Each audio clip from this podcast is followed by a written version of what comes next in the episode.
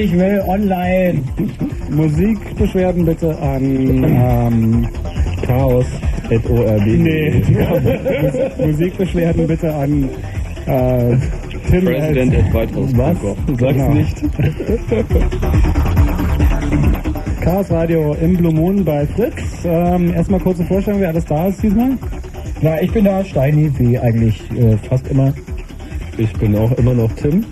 Andreas ist auch mal wieder dabei. Und Andi auch. Schön. Ihr seid ja so eigentlich auch die regelmäßigsten, ne? Die anderen fehlen ja öfter. Welche anderen meinst du denn? Na, zum Beispiel Wursten Frank. Na, Frank, der hütet seine mal- Kinder. Hallo, hallo Frank. du hütest deine Kinder, das ist schön. Du Hacking the Internet. Ihr könnt euch einmischen hier, ihr könnt Fragen stellen unter chaos.orb.de. Chaos schreibt man übrigens C-H-A-O-S. Ähm, orb.de, muss ich jetzt nicht extra noch ansagen. Irgendwann wird es auch mal einfache E-Mail-Adressen geben, wahrscheinlich. Obwohl noch einfacher als chaos.orb.de kann man es wahrscheinlich nicht machen. Sag mal, die Benimmregeln hier, die auf dem Zettel stehen, sind die für uns oder für die Hörer? Die sind für Die dich, sind Andi. für dich, Ach Andi. du Scheiße. Für uns alle. Heute sind wir nämlich ganz lieb, weil das ja die erste Sendung im neuen Jahr ist. Ja, frohes neues Jahr. Ach hier, Benimmregeln. Nicht, nicht, Johnny, nicht. Ja, Kannst du ruhig vorlesen. Nein. nee, das lese ich nicht vor. Aber es ist nötig. Na gut, wir sind alle ganz lieb. Genau, Tim, fang mal an. Apropos Anfragen, wir haben sogar tatsächlich schon per Mail vorab eine Voranfrage, äh, die sozusagen während der Sendung beendet, äh, beantwortet werden soll, bekommen. Wir haben sie zur Kenntnis genommen und wir werden auch darauf eingehen. Allerdings nicht äh, jetzt, sondern wir wollen jetzt erstmal darauf eingehen, was wir eigentlich heute erzählen wollen. Hatten wir uns nicht darauf geeinigt, dass wir jetzt immer Musik unterlegen, wenn wir so, uns klar, miteinander unterhalten? Klar. Ja, ja. Ja, Hacking the Internet, jetzt wird schon ganz sphärisch. Ähm, wir wollen heute auf die Aspekte des Hackens insbesondere im Internet gehen. Das ist eigentlich gar nichts Neues. Ähm, schon die ersten wirklich bekannt gewordenen Hacks vor vielen Jahren waren tatsächlich Internet-Hacks, nur dass es damals so recht keiner realisiert hat, dass es das Internet schon gab. Ich weiß nicht, das datiert, glaube ich, jetzt schon so fünf, sechs, sieben Jahre zurück Eher 10. oder zehn. Ich weiß nicht, wann war der Internetworm zum Beispiel? 86. Ähm, du musst ins Mikro. Da. Alles klar. 86. 86. Super. Die Antwort war richtig. Und ähm, in der letzten Zeit, wie ihr ja alle wisst, ist das mit dem Hacken und vor allem mit dem Internet alles noch sehr viel populärer geworden. Es gab gerade in den letzten Wochen und Monaten eine ganze Menge interessanter Fälle, die wir äh, heute auch nochmal aufzählen wollen, in denen ähm, bestimmte Websites aufgehackt wurden, in denen bestimmte Verschlüsselungsmethoden aufgehackt wurden, wo konkret in Rechner eingebrochen wurde, wo Daten gestohlen wurden, wo äh, Websites vor allem modifiziert wurden, was natürlich immer eine besondere populäre Wirkung hat, insbesondere bei den Opfern, die diesmal gewählt wurden. Und ähm, außerdem ist das Hacking the Internet deshalb interessant, weil wir uns auch gerade in der Zeit befinden, der Transition hin zum Homebanking über das Internet. Das ist ein, ein, ein unglaublich großes und äh, starkes Thema, was derzeit auf allen Ebenen diskutiert wird und sieht halt so aus, als ob es auch noch weiter zunimmt. Es gibt es ja auch bereits schon. Vier oder fünf Banken haben tatsächlich schon Angebote in der Richtung. Und wir wollen auch mal ein bisschen beleuchten. Allerdings wollen wir jetzt nicht schwerpunktmäßig auf Homebanking gehen, Homebanking gehen, sondern nur beleuchten, was eigentlich die konkreten Probleme an dem Internet sind. Warum denn das mit der Sicherheit da so ein großes Problem ist. Denn Datennetze gibt es ja schon länger. Was hast du mir dazu zeigen? Ah, genau. Andi hat recht. Und zu Anfang, ich übergebe jetzt mal an Andi, äh, wollen wir euch nochmal erklären, was wir eigentlich meinen, wenn wir vom Hacken reden. Und zwar das Ganze, was ich jetzt hier referiere, die Hackerethik, die stammt aus dem Buch, das heißt Hackers und ist von 1970 oder so.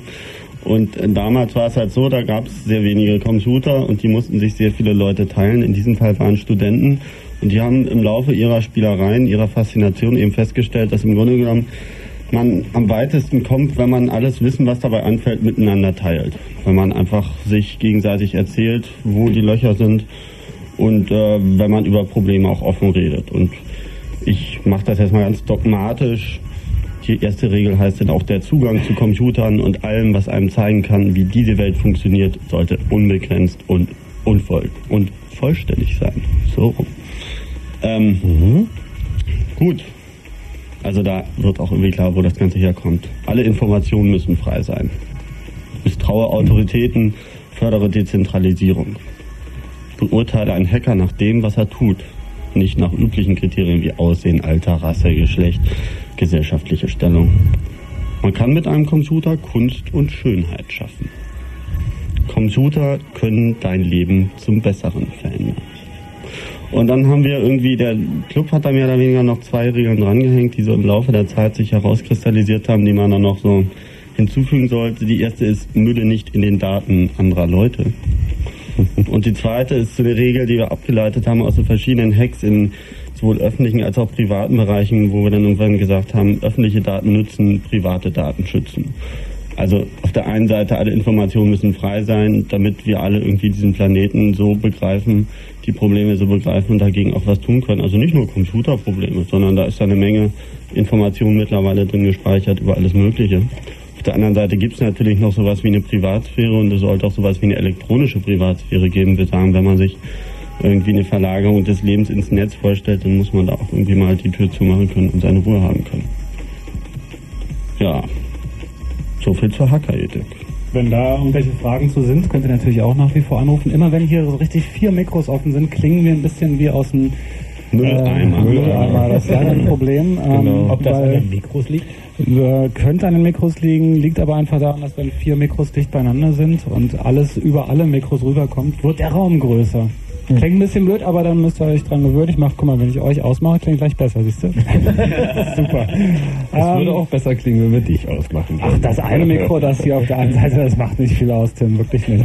Also wir haben ein bisschen äh, die Hacker-Grundregeln gehört. Nun gibt es natürlich, also für viele ähm, äh, Leute, die eine Sicherheitslücke in irgendeinem System finden, ist das natürlich erstmal ein Sport, oder? Ja, naja, zum einen ist es ein Sport, zum anderen kann das natürlich auch einen Grund haben und der ist mitunter auch gar nicht so nett und da kommen wir ein bisschen drauf, warum wir diese Sendung jetzt konkret mit diesem Thema machen. Weil letzten Endes geht es ja um die privaten Daten, die geschützt werden sollten. Und das ist im Internet einfach schlichtweg unmöglich, möchte ich ja, fast sagen. Und zwar ja. auf der Basis, auf der es wenn ich, Also, wenn ich den Satz fertig mache, dann, äh, ne, dann stimmt es auch wieder auf der Basis dessen, was heutzutage als kommerzielle Dienstleistung angeboten wird, wo einem also vorgegaukelt wird, es sei sicher. In Wirklichkeit ist es das nicht. Und wir wollen heute beschreiben, was da eigentlich unsicher ist. Wir wollen sensibilisieren dafür, wo man aufpassen muss mit seinen Daten. Das Nee, aber Steini, das finde ich langweilig. Das klingt so, als würden wir die Systeme irgendwie sicher machen wollen. Also ich finde es völlig in Ordnung, wenn Leute bei amerikanischen oder bei welchen Geheimdiensten auch immer hacken gehen und da einfach Re Daten aus den Rechnern holen, die eigentlich geheim sind und die veröffentlichen. Ich finde das mindestens genauso wichtig wie irgendwie von mir aus sichere Systeme fürs Privatleben. Bloß das Privatleben, das führe ich glaube ich echt lieber ohne Computer.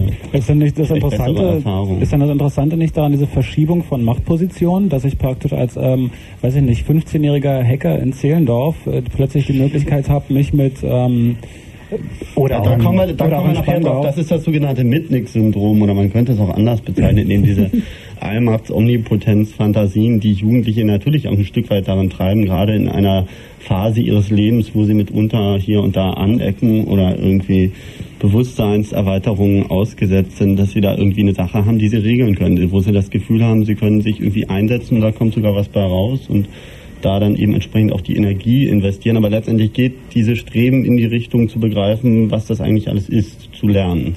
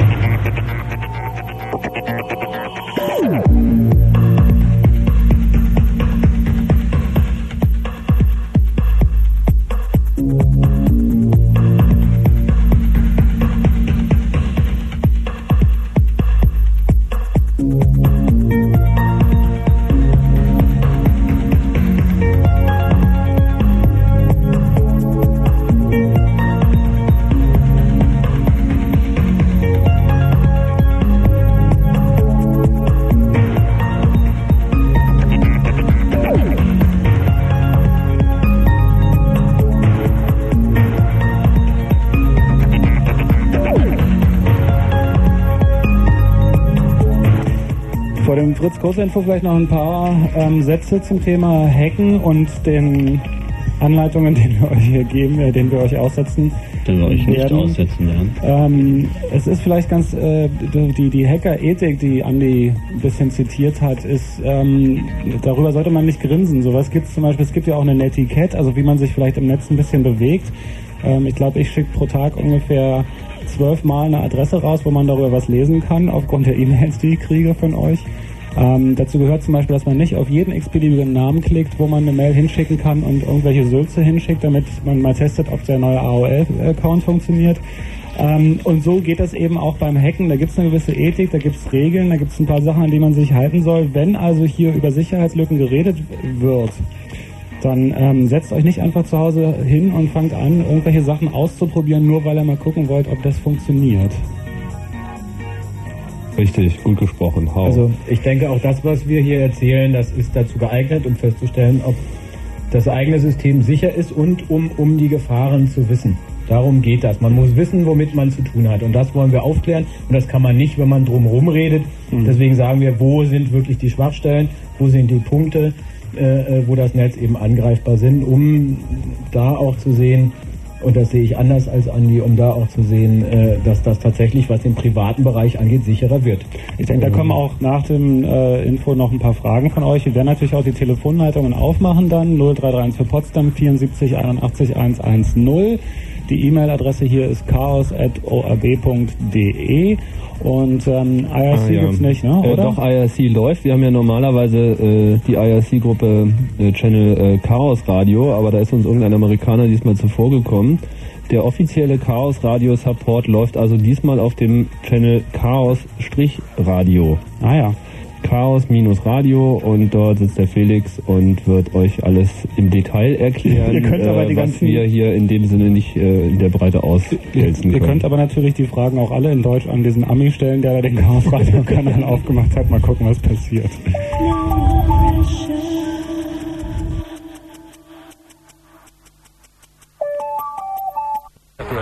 Jederzeit wieder. Am 4. Februar 1997 gibt es die Web Crash Party. Fritz lädt ein. Im Internet, im Radio und auf der Seabase. Die Web Crash Party am 4. Februar mit den Webartisten Boysch Kassani, mit Johnny Kuttner und Sabine Warmann und mit Hörern aus aller Welt. Live im Netz, live im Radio und direkt vernetzt auf der Seabase. Log dich ein. Am 4. Februar von 20 bis 1 Uhr. Verlinkt, digitalisiert und angeklickt von Fritz. Das wird übrigens eine ziemlich große Aktion und wir werden heute im Laufe dieses Chaos-Radios, das ihr gerade hier hört, auf Fritz, euch die Möglichkeit geben, live in der Seabase dabei zu sein. Da gibt es ein ähm, ganz begrenztes, äh, begrenzte Fläche für Fritzhörer und Hörerinnen. Wenn ihr dabei sein wollt und hier anruft, ruft bitte nicht nur deswegen an, sondern wenn ihr was zum Thema zu sagen habt, ähm, dann könnt ihr da hingehen. Wir haben eine Gästeliste hier. Jeder, der sich dafür interessiert, der ein bisschen in der Materie drin ist, kann dahin. Es müssen aber nicht nur Computerfreaks sein, wie gesagt, weil das auch für alle anderen, glaube ich, ein spannender Abend wird. Der kommende Dienstag, 4. Februar 1997, die Webcrash Party und ihr hört Chaos Radio. Das Thema ist Hacking the Internet.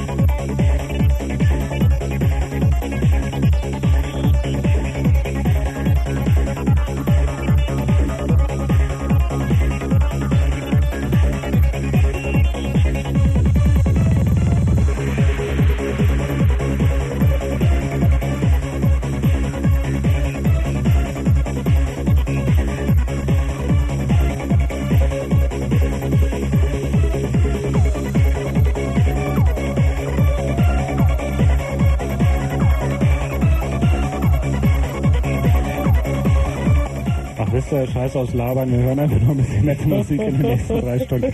Äh, erster Anrufer ist da und heißt Tino. Habe ich das richtig verstanden? Jawohl, das ist richtig. Hi. Hi. Du hast eine Frage zum Hacken? Ja, das ist richtig. Ihr habt ja nun äh, ein bisschen erklärt, so die ganzen Gefahren des Internets. Aber was mir noch so mal ein bisschen Rätsel ist, wie kommt man denn nun letztlich da rein? Was sind das für Adressen? Welche, welche Page sind es? Welche Seiten sind es? Wie kommt man rein, um direkt auf die Systemsteuerung oder direkt in, in die eigentlichen Seiten zu kommen, um dort irgendwelche Daten zu verändern? Das ist mir na- nach wie vor ein Rätsel. Mhm. Also mit Webpages hat es nicht im eigentlichen Sinne was zu tun.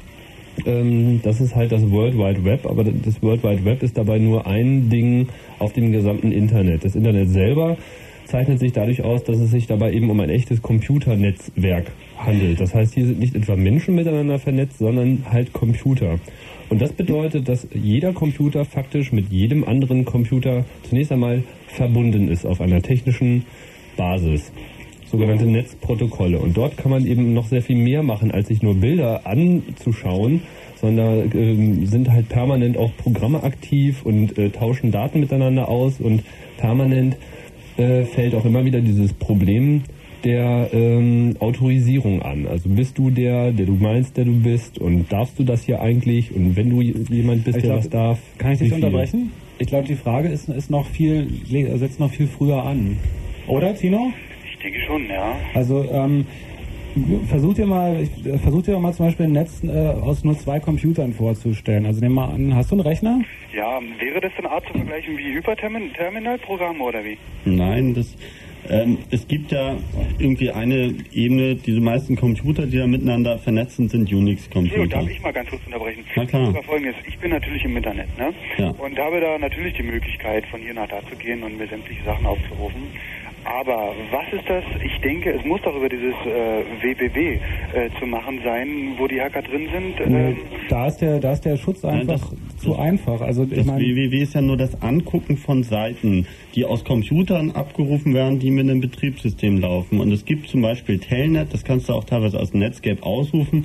Das ist dann eine Möglichkeit, direkt mit dem Computer zu reden und nicht einfach nur Dateien abzurufen, die dir dann grafisch angezeigt werden. Das ist sozusagen, man geht in den Kommandomodus mit dem Computer und da muss man sich natürlich erstmal einloggen, da fragt er nach einer Autorisierung und da fängt der Spaß eigentlich an. Telnet heißt es oder wie? Ganz Ja, genau. also das ist auch und jetzt, nur, kauft das ist auch jeder, jetzt kauft sich jeder Hacker Telnet. Nein. Nee, da das gibt's hat er nicht. schon. Nee, pass auf, da gibt's nichts zu kaufen oder so. Wenn du im Internet äh, vor, weiß ich nicht, fünf Jahren gearbeitet hast, gab es keine Bilder. Ah. Sondern du hast eigentlich nur auf in einer Shell gearbeitet, in einer ähm, und Telnet ist eigentlich nur dieser eine Dienst des Internets. Das heißt, du kannst dich ransetzen und hast in einem Textfenster äh, eine Kommandozeile und die benutzt du auf einem anderen Rechner, obwohl du an deinem Rechner sitzt, weil die Rechner sind ja alle miteinander verbunden. Das heißt, du tippst und bist aber eingeloggt in einem Rechner in von mir aus Kalifornien. Und das kann der in Kalifornien nicht beeinflussen. Das kann er natürlich bis zu einem bestimmten Grad beeinflussen. Deswegen habe ich vorhin gefragt, ob du einen Computer hast und wollte das auf diese Zwei-Rechner-Ebene bringen. Wenn du zwei Rechner miteinander verbindest, sind es ja ein Netzwerk. Und jetzt sagst du zum Beispiel, dieser andere Rechner, der kann bei mir den Ordner Arbeit und Dateien angucken.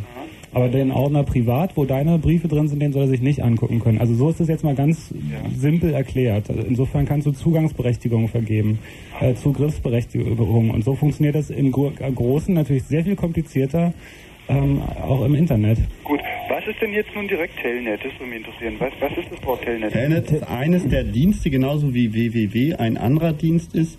Und Telnet ist eben der Dienst, wo man normalerweise als Mensch mit einem Computer redet und da eben auf Shell-Ebene dem Kommandos geben kann, da Programme starten kann, da sich weiter verbinden kann oder irgendwie so. wie man unter DOS arbeitet. Zum Genau. Hacken über www völlig ausgeschlossen. Bitte?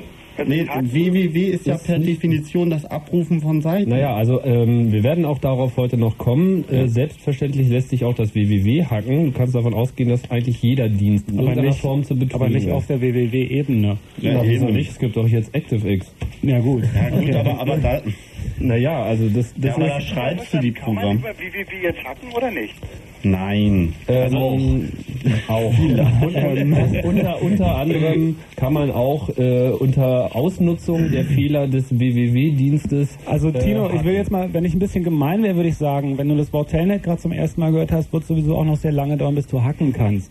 Deswegen Ja. so, brauchst du dir darum noch keine Gedanken machen, wie es im WWW ist. Aber ähm, so auf die Art, dass du jetzt, weiß ich nicht, dass du zu äh, www.fritz.de gehst und da jetzt was dran verändern kannst, das wirst du nicht schaffen. Ja. Das habe ich mir gedacht. Ja, äh, merkt, äh, also eins ist äh, ganz klar, Hacken beginnt man in dem Moment, wo man so viele Kenntnisse über ein System äh, erlangt hat, dass einem die Fehler geradezu in den Schoß fallen. Gut. Ist es aber jetzt richtig, habe ich jetzt, jetzt richtig verstanden? Ich kann, wenn ich über Telnet verbunden bin, ich muss also im Grunde die Einwilligung haben über verschiedene Dateien von dem Gegner oder von dem Gegenüber. Ich muss also mindestens eine Einwilligung haben, über ein System in seinen Computer reinzukommen, um dann vielleicht eventuell in andere Dateien reinzukommen. Genau. Oder dich als jemand anders ausgeben. Genau, und im Internet ist das deshalb so dramatisch, weil da von vornherein sowieso alle schon mal grundsätzlich miteinander verbunden sind. Ja. So, da muss nicht erst noch ein Modem wählen und da muss nicht eins abnehmen, sondern alle sind miteinander verbunden. Das heißt, der Direktzugang ist schon möglich. Quasi die Startsituation, von der aus man hacken kann, die vor wenigen Jahren noch sehr schwer zu erreichen war, die ist im Internet sozusagen Standard. Genau.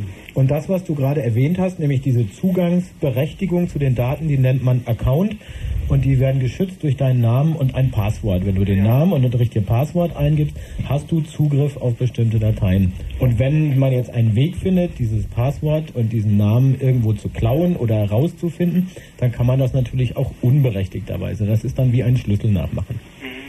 Und das ist aber nicht so einfach. Und wie das geht und warum das äh, überhaupt geht, darüber reden wir heute. Seid ihr Hacker oder nicht? Ist ein Hacker unter euch? Ähm, naja. Also wir haben in der Satzung des Chaos Computer Clubs das Wort Hacken mal drin gehabt als zu fördernde Tätigkeit und dann haben wir versucht mit dieser Vereinssatzung gemeinnützig zu werden und dann hat uns das Finanzamt für Körperschaften das irgendwie mit einem richtig echten großen roten Filzschrift angestrichen und haben gesagt, aber das ist doch irgendwie nicht im Sinne des öffentlichen Interesses.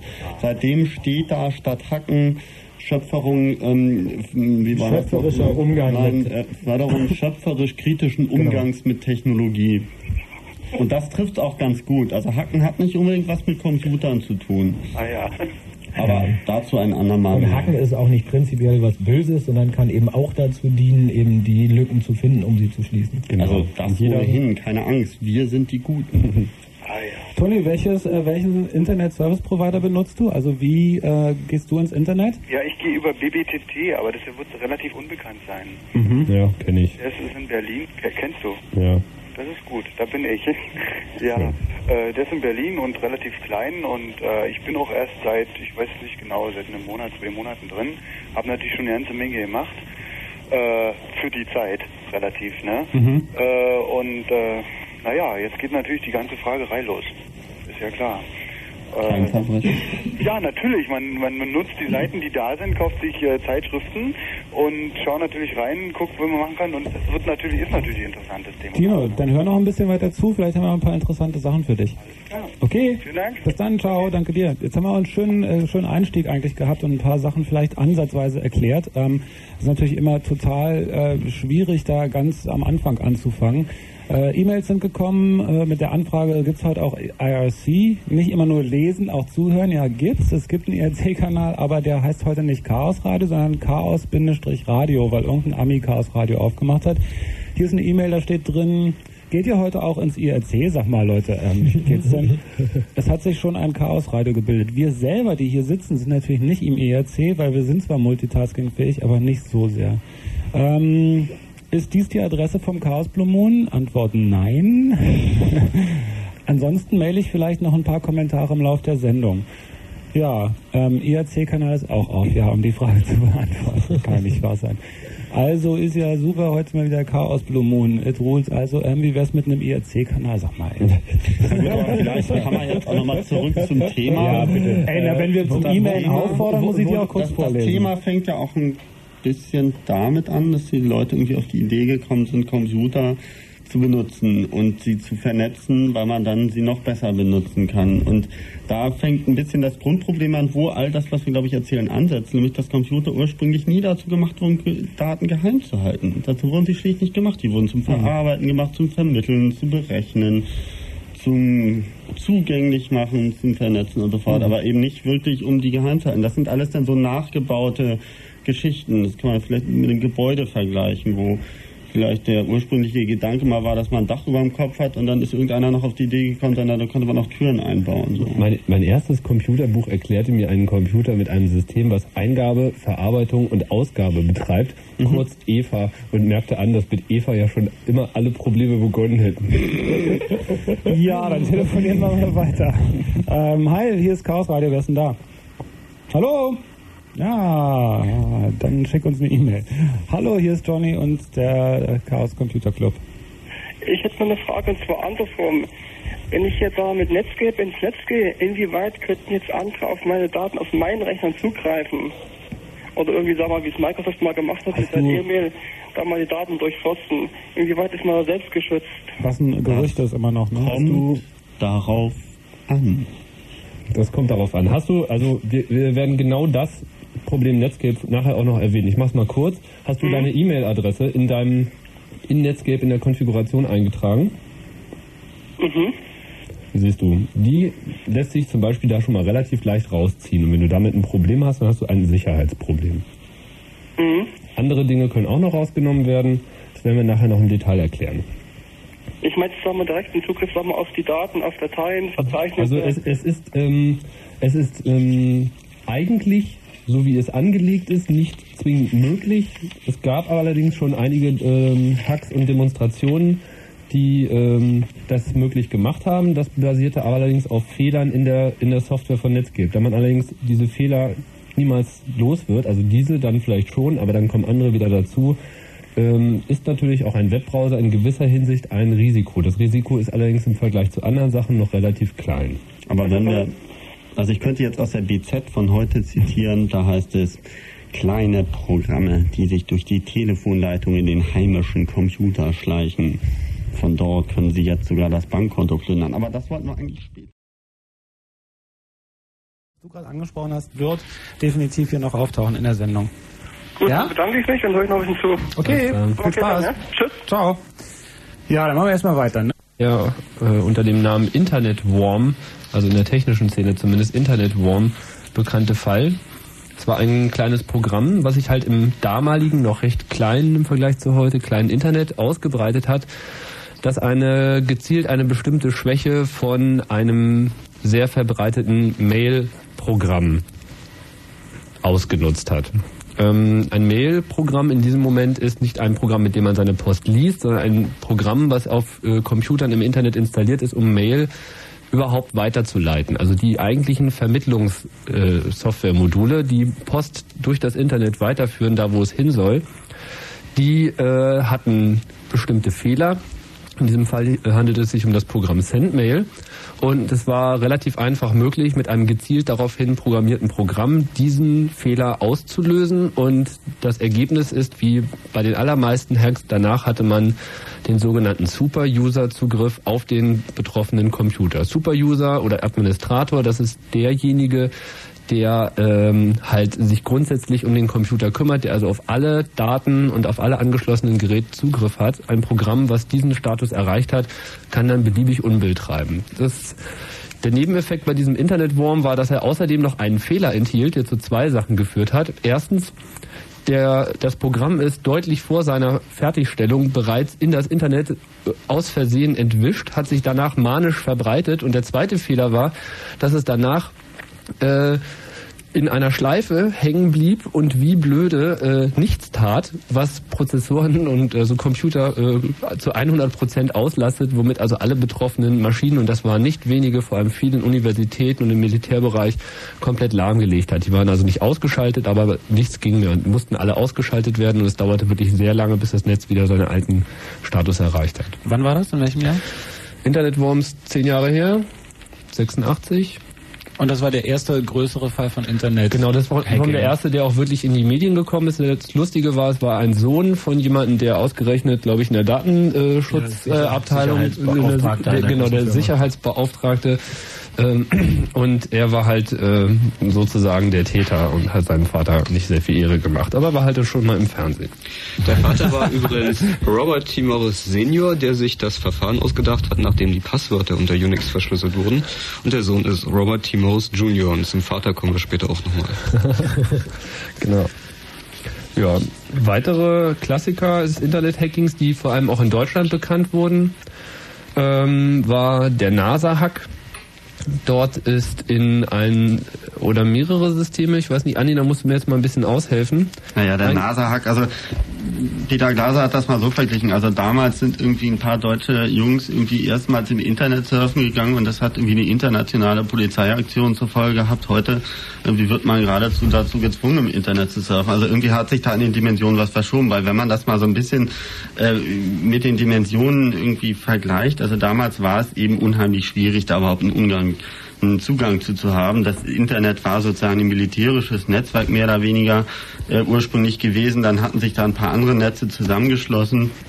Und man konnte also über DATEXP, über Telefonmodems, also relativ umständlich einfach da einen Zugang zu Computer haben. Und im Grunde genommen das, was die Hacker damals gemacht haben, war in einen Computer reinzuhacken, um eben reinzukommen, um vor allem weiterzukommen. Also das, es ging gar nicht so sehr darum, was ist jetzt auf dem Computer los, oder hat man ein bisschen geguckt, irgendwie gut, Der- NASA war natürlich der Knüller, dass man da irgendwelche äh, Berichte über irgendwelche Raketenunfälle, also ich entsinne mich, wie wir uns totgelacht haben, wie sie da von ihren Testraketen berichtet haben, die ihnen quer durch die Lagerhalle geschossen sind und fast irgendwelche irgendwie Putzfrauen noch ähm, auf dem Weg mitgenommen haben der oder so. Weg Gut, das, das waren dann irgendwie mal spektakuläre Informationen, aber im Grunde genommen waren das hauptsächlich zum Beispiel CERN.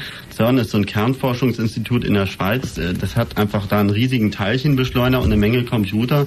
Und im Grunde genommen zählen die Teilchen, also irgendwie Atome oder was auch immer da durch die Gegend schießen. Und die haben eine Menge Computer und gut, da konnte man irgendwie rumhacken, aber so richtig anfangen mit diesen Nullen und Einsen und diesen Messwerten konnte man eigentlich nicht. Da ging es eigentlich darum, Spaß zu haben. Und ähm, Spaß zu haben und, und diese Computer kennenzulernen. Und teilweise gab es dann diese kleinen David-Goliath-Spiele mit dem Systembetreiber. Also da wurden interne Mails der Systembetreiber abgefangen. Da erinnere ich mich an eine Geschichte, wo dann irgendwie der Ellen Silvermann sich tierisch aufregte und meinte, wir haben die deutschen Hacker hier und den und den und den Computer. Und dann hatte also die anderen Systembetreiber angewiesen, noch die und die irgendwie Zugänge zu sperren. Und daraufhin wurde er dann aus seinem eigenen Computer ausgesperrt. Von den und, Hackern. und nicht nur das, von den Hackern, genau. Und als er sich dann das nächste Mal versucht hat, in seinen eigenen Computer einzuloggen, hat er einen sogenannten Audit ausgelöst. Das ist also eine, eine Sicherheits, man muss sich das vorstellen, wie eine Alarmanlage, die eben automatisch meldet, jetzt ist da ein Hacker da. Und dann sitzt also der Systembetreiber selbst da, versucht da irgendwie sich ganz normal einzuloggen und auf einmal löst er so einen Alarm aus und die Bullen kommen. Ähm, also das war ein Riesenspaß, aber im Grunde genommen war es das auch. Also es war irgendwie gut ein bisschen spielen und ein bisschen kennenlernen, worum es geht, aber es war nicht so richtig zweckgebunden, außer eben gut zu lernen. Nun ist ja NASA? NASA und Internetworm, das war das schon ein bisschen her. Äh, Was waren jetzt die kuriosen Sachen der letzten Zeit im Naja, Internet? In letzter Zeit ähm, gab es irgendwie gut verschiedene Geschichten. Also zum einen ist es halt in Amerika ist es im Moment so ein Sport geworden, eben alle möglichen Firmen, die sich unbeliebt machen oder auch was weiß ich Regierungsinstitutionen wie zum Beispiel das amerikanische Justizministerium, die CIA, äh, die Air Force, eben deren Computer zu hacken, so dass wenn man deren Webseiten aufruft, man eben was ganz anderes bekommt. Das lässt sich im Moment, was man da bekommt, das lässt sich auf so eine ganz grobe Formel bringen, also Pornos, Nazi-Bilder und Hillary Clinton. Das ist so das, was in der amerikanischen Öffentlichkeit einfach am meisten drei Abschaum ekligen Sachen. Genau, die, die drei ekligsten Sachen, die also in Amerika am meisten Abschaum erzeugen, also irgendwie Pornobilder. Ja gut, keine Ahnung. Ich meine, Hillary Clinton finde ich, ich meine gut, ja, klar ist die irgendwie obszön. Aber das waren ja keine Nacktbilder oder Ja. so, das war ja nur Vielleicht sollte man noch mal kurz erklären, was tatsächlich dort passiert ist. Also die Homepages, die erste Seite oder die Hauptseite äh, der Websites von diesen Organisationen Also wenn man die wurden halt mit einem anderen, durch anderen Inhalt ersetzt. Ähm, das geht, das passt auch irgendwie zu der allerersten Frage, die wir gehabt haben. Wie Hm. ist das mit dem World Wide Web? Also der Effekt war, dass man andere Bilder und Seiten gesehen hat. Diese Modifikation wurde natürlich nicht mit Hilfe von Netscape vorgenommen, sondern hier ist aktiv eigentlich, soweit ich informiert bin, auf den äh, Hauptrechner, dort wie die Seiten abgespeichert waren. Dort wurde ein Zugang gehackt. Das ist immer noch relativ leicht möglich. Es handelt sich dort in der Regel um Unix-Systeme, die äh, haben wirklich schwerende Wunden und man muss halt nur mal gucken, wo man reinstochert, dann findet man in der Regel auch schnell was, sodass man Zugang zu dem System bekommt und dort einfach Dateien austauschen kann. Wenn man erstmal einmal drauf ist, dann ist der Rest eigentlich nur noch Kinderkram. Da muss man jetzt nochmal ergänzen. Von, von daher waren die auch sehr nett, weil sie haben ja nicht irgendwie subtil Informationen eingeschlichen, die jetzt irgendwie noch als wahr hätten wahrgenommen werden können, sondern es war wirklich eine komplette Verballhornung, ein kompletter Ersatz, sodass sie das natürlich auch sofort merken. Aber der Er- Ergebnis war, dass sie wirklich alle Ko Rechner komplett abgeschlossen haben, äh, abgeschaltet haben, die am Internet waren, sowohl bei der Air Force als Ja, auch bei aber der CIA. da muss man nochmal anmerken, dass das natürlich Rechner waren, die außerhalb eines internen Schutzmechanismus, zum Beispiel der CIA, existieren, um eben auch den Zugang von außen zu ermöglichen. Also die. Schnittstelle zu Also man ist nicht Volk. wirklich in den Rechner man der ist jetzt CIA nicht in, an die geheimen Daten gekommen, sondern an den Rechner, der wirklich dafür Aber ist es war. natürlich, also es aber weiß natürlich, ist das schon. Also ich meine, bei der CIA sollte man schon davon ausgehen, dass die ihre Computer ein bisschen unter Kontrolle haben und äh, dann nachher die Behauptung, dass ja intern, extern und Firewall hier und Firewall da, also auf das Stichwort kommen wir später noch, also es gibt da so elektronische Brandmauern, die vor Hackern schützen sollen.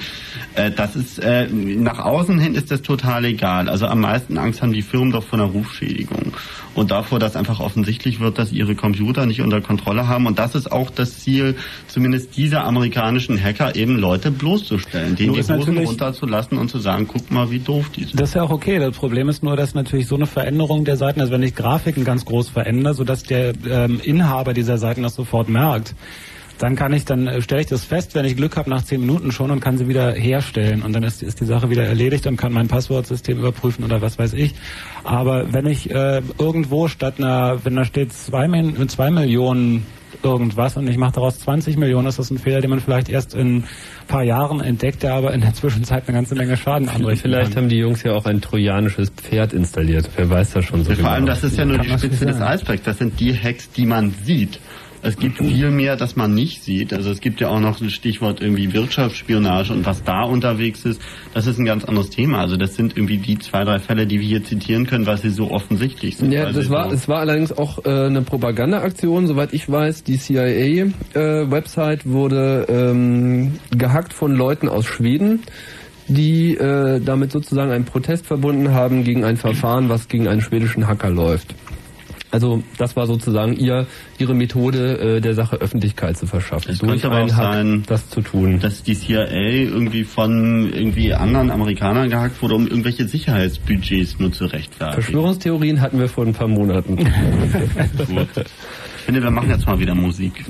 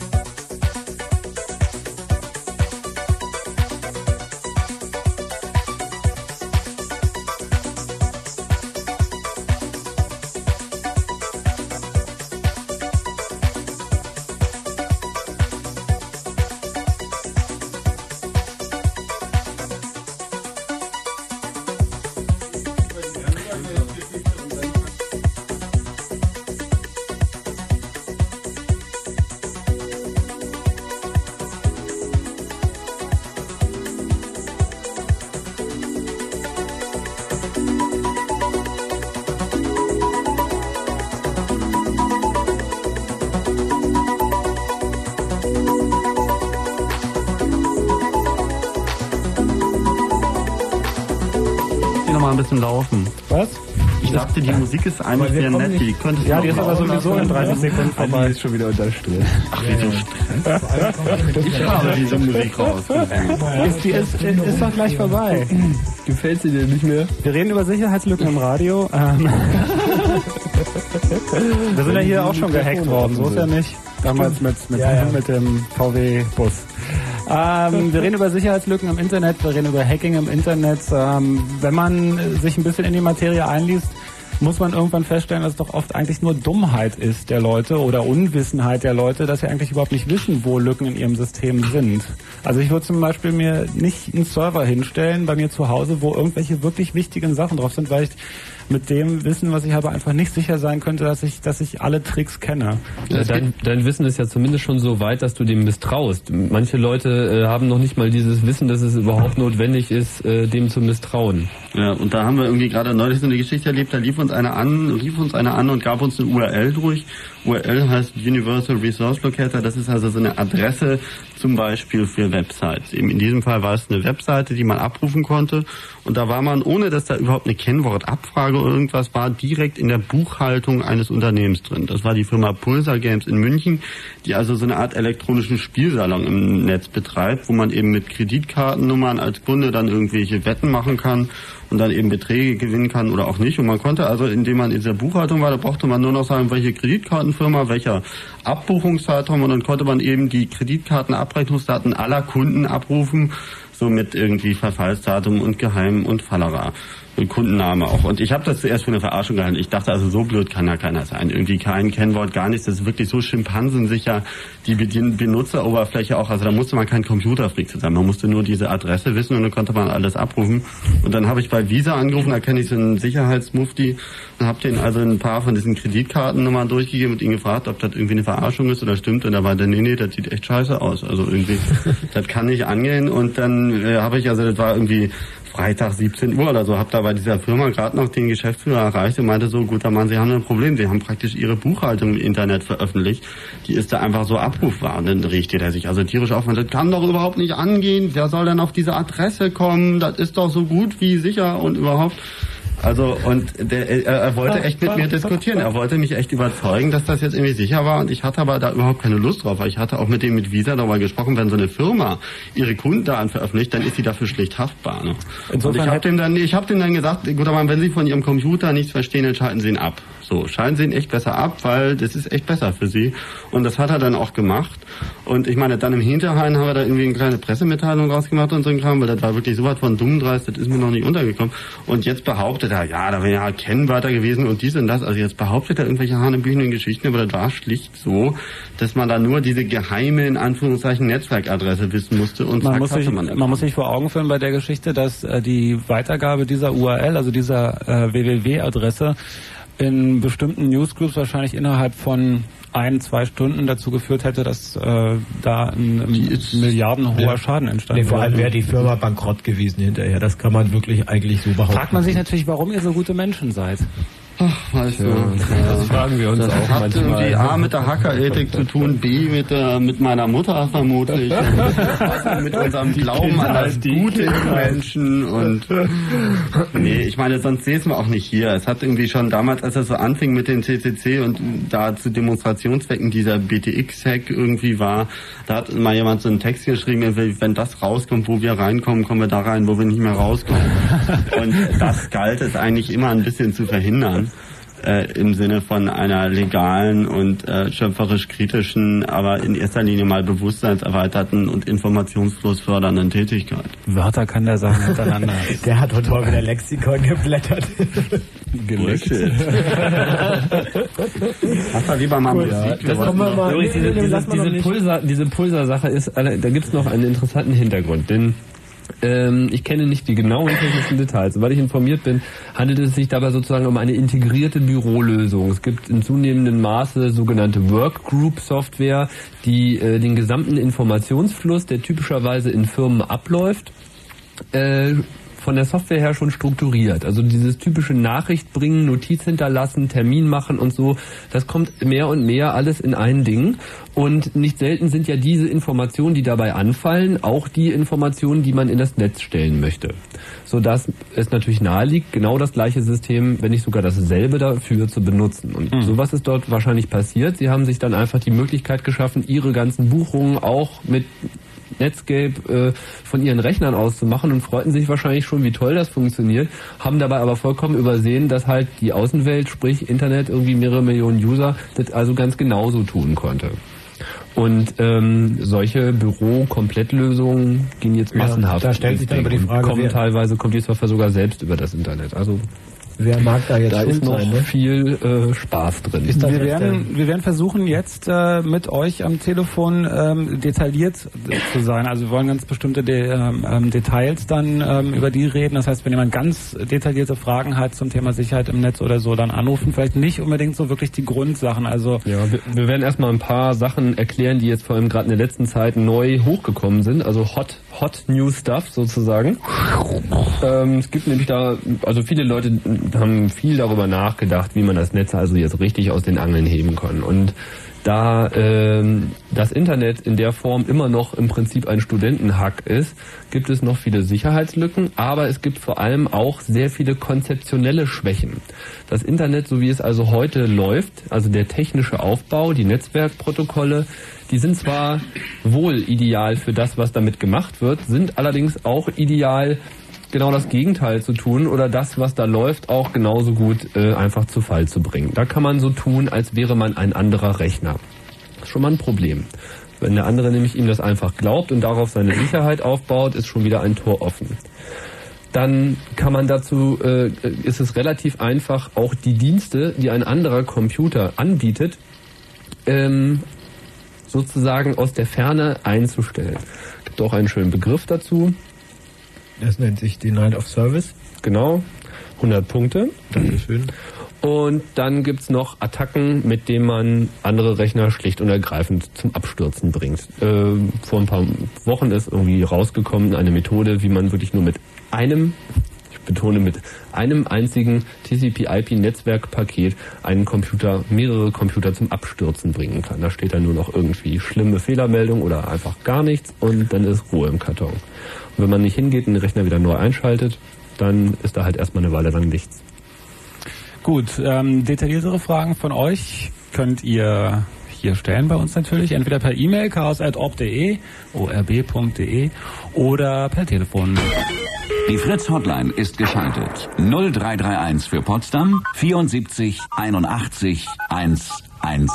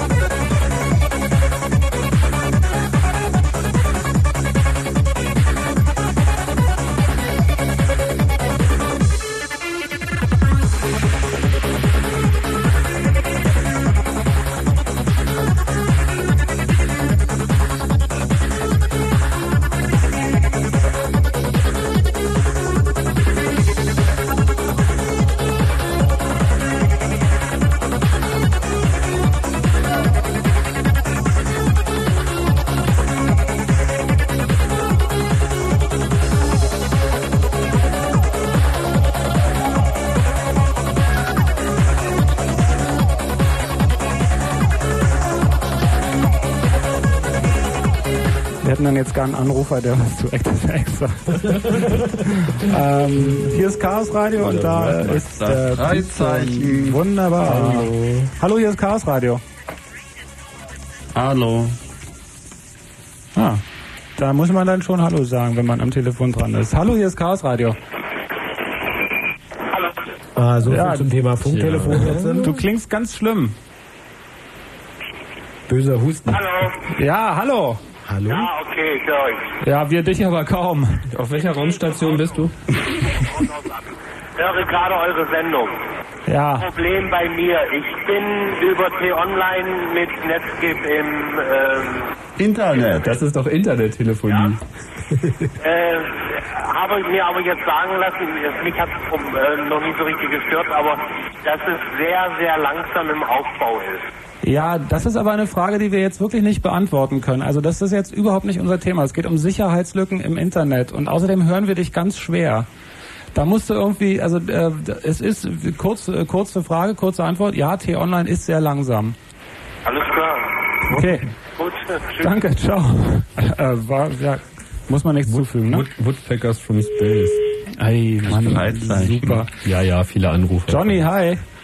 Hallo? Alle Leitungen voll, hat er gesagt. Hat irgendjemand gesagt, dass äh, Computerbenutzer ein bisschen... Hallo, hier ist Chaos Radio. Ah, na wunderbar. Hier ist jemand. Du kannst reden. Äh, und zwar geht es um Folgendes. Wie ist es denn erstmal prinzipiell möglich, ähm, in so ein Unix-System reinzukommen? Ich meine, ich logge mich ein, da wird mein Name abgefragt, Ja. Passwort etc. Ja. Und ich wäre abgewiesen, also in der Regel, wenn man wenn man nicht ähm, naja, keinen Zugang hat und weiß ja nicht mal, ob man, ob es diesen Namen gibt, äh, was nur falsch war. Also so prinzipiell fängt man da Datenpakete ab oder wie? Naja, da gibt es prinzipiell mehrere Möglichkeiten. Zum ersten ist es richtig, dass man als erstes mal eine Möglichkeit braucht, auf dem Rechner Programme auszuführen.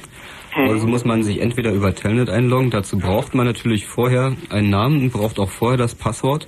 Und das kann man zum Beispiel bekommen, indem man sich die ähm, Liste der verschlüsselten Passwörter besorgt. Gibt da zwei Möglichkeiten.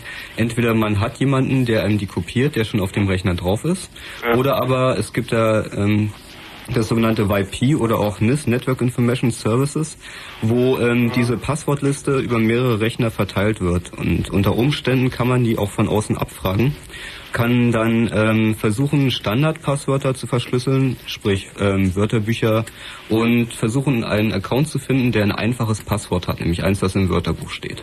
Aha, also über irgendwelche automatisierten Ja. Sachen dann. Genau. Es gibt eine weitere Möglichkeit, nämlich die, dass das Netzwerk schlecht gewartet ist und einen Gastzugang bietet. Man sich über den Gastzugang einloggt und dass dann zufällig noch das Passwortfile, also die Datei, wo alle verschlüsselten Passworte, ohne dass ich sie jetzt lesen könnte, drinstehen und ich mir die einfach ziehen kann und dann zu Hause wochenlang rechnen lasse, meinen Computer, um ein paar Passwörter rauszufinden.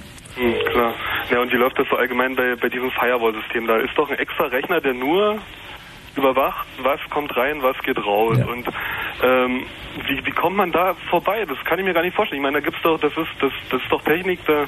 Naja, ich meine, der einfachste Weg ist, du hackst den Firewall, das heißt, du wirst Administrator auf brauchst diesem ja, Computer. brauchst du ja nicht, weil diese Firewalls werden stark überbewertet. So, also was eine Firewall ist, ist in dem Sinne auch überhaupt nicht definiert. Es gibt da ganz verschiedene äh, mögliche Stufen von Sicherheitsebenen und in der Regel ist es gar nicht mal so viel. So, naja, bloß äh, wenn man es mal so hört, also die tun immer so, als ob Ja, ja, die tun alle so. Denn Sicherheit ist Vertrauenssache. unschlagbar, ja.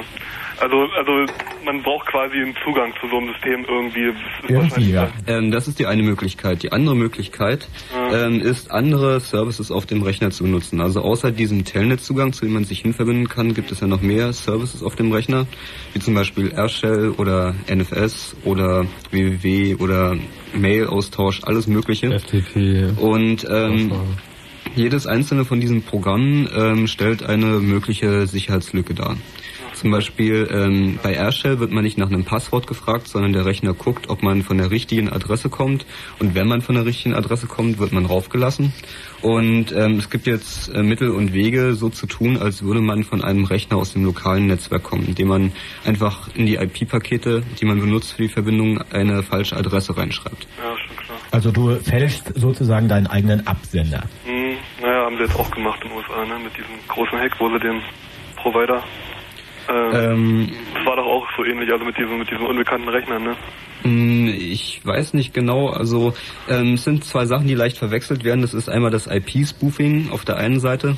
Ähm, das ist halt das Fälschen der Absenderadresse und dann die sogenannten SYN-Attacken, wo man ähm, dem Rechner vorspielt, man würde zu ihm hinconnecten, um ähm, eine Verbindung, zum Beispiel eine Webverbindung aufzubauen, aber dieses Protokoll nicht weiterführt. Und dann ist sozusagen eine halb aufgebaute Verbindung in Rechner in einem Puffer drin und dieser Puffer läuft irgendwann voll und kann dann keine weiteren Verbindungen annehmen. Das heißt, Und- man, man verbindet sich immer und immer wieder auf diesen Computer, ohne dann weiterzumachen und irgendwann kann der nicht noch eine Verbindung akzeptieren. Sie. Dann, dann antwortet er nicht mehr und dann kann man so tun, als sei man der, der da nicht mehr antwortet zum Beispiel. Aha. Na gut, alles klar. Äh, Das, ja. das, das üben wir dann heute Nacht mal. Ja, Vorschlag. Mal sehen, wenn ich hier. Ja, ja. Nee, weil, weil alles klar kam. ja, ah, jetzt ist klar. Also, ich sitze hier und höre ganz äh, fasziniert zu bei solchen Sachen dann, aber Ja, nee, ich finde es bloß manchmal ein bisschen doof. Also, ja, also manche Leute rufen an und, äh, naja, ja, okay, aber haben echt keine Ahnung, also. das ist ja auch völlig okay. Also die, die, naja, Ja, bloß, ich weiß, was du meinst. Also die Frage, wenn zum Beispiel der Begriff Telnet noch überhaupt nicht bekannt ist und man sitzt, also wir wollen schon hier auch detailliert und auch technisch wirklich, da, also auch für die Leute darauf eingehen, die schon ein bisschen mehr Durchblick haben und äh, weil das Ding ist, es gibt ja für, für den Computereinsteiger gibt es ja massig ähm, Material. Also der Markt ist ja voll mit ähm, äh, mein Computer, so funktioniert's. Ja, die Leute werden natürlich da viel verarscht, aber das ist nun mal so. Ich meine, wenn's, ähm, wenn alle Computersysteme einfacher wären als Windows, dann bräuchte man auch nicht Zeitungen jede Woche rausbringen, wo steht Windows so mal so benutze ich es. Also dann würde vielleicht auch eine Anleitung reichen. Aber ähm, wir versuchen hier schon ein bisschen in die Tiefe zu gehen. Also für die Leute, die ein bisschen von diesen Einsteigermagazinen alle schon ausgelesen haben. alles klar. Okay. Viel Spaß noch, was? Ja, dir auch. Ciao. Ähm, ja, war das richtig gesagt so? Ja, ne? Also ein bisschen in die prima, Tiefe. Deswegen halt auch so, äh, ob jetzt T-Online langsam oder schnell ist, da wollen wir gar nicht richtig drüber reden. Hallo, Chaos Radio hier. Wir reden über Hacking im Internet. Ja, hallo, der Daniel aus dem Speckgürtel. Frage zu den immer wieder auftauchenden PGP Crack Utilities. Gibt's das, auch wenn man da, weiß ich nicht, lange Bitschlüssel verwendet? Ist euch da irgendwas von bekannt? Oder ist es immer noch eine relative Sicherheit? Ja, also es gibt da mehrere Geschichten beim Cracken von PGP und zwar Warte mal ganz kurz. Äh, PGP, Verschlüsselungssystem für E-Mail, also womit man seine E-Mail selber chiffrieren kann. Ähm, bisher als sehr sicher geltend. Pretty good privacy. Und ähm, da gibt es jetzt irgendwelche Programme, die das wieder entschlüsseln können sollen. Ja, und zwar basiert PGP auf der Kombination von zwei Verfahren. Einmal ein asymmetrisches Verfahren, sprich RSA, wo es einen geheimen und einen öffentlichen Schlüssel gibt. Und dann einem symmetrischen Verfahren, wo ein sogenannter Session Key verwendet wird, der ähm, verwendet wird, was einfach schneller geht und der dann selber wieder mit dem asymmetrischen Verfahren verschlüsselt ist. Und ähm, der Punkt dabei ist, dass man sowohl das asymmetrische wie auch das symmetrische Verfahren angreifen kann. Der Effekt ist in beiden Fällen derselbe. Man kann den Text lesen.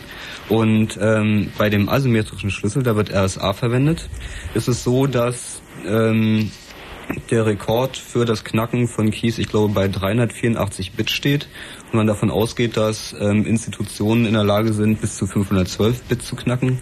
Das heißt, wenn man einen Schlüssel von 1024 Bit oder größer verwendet, kann man guten Gewissens davon ausgehen, dass der sicher ist.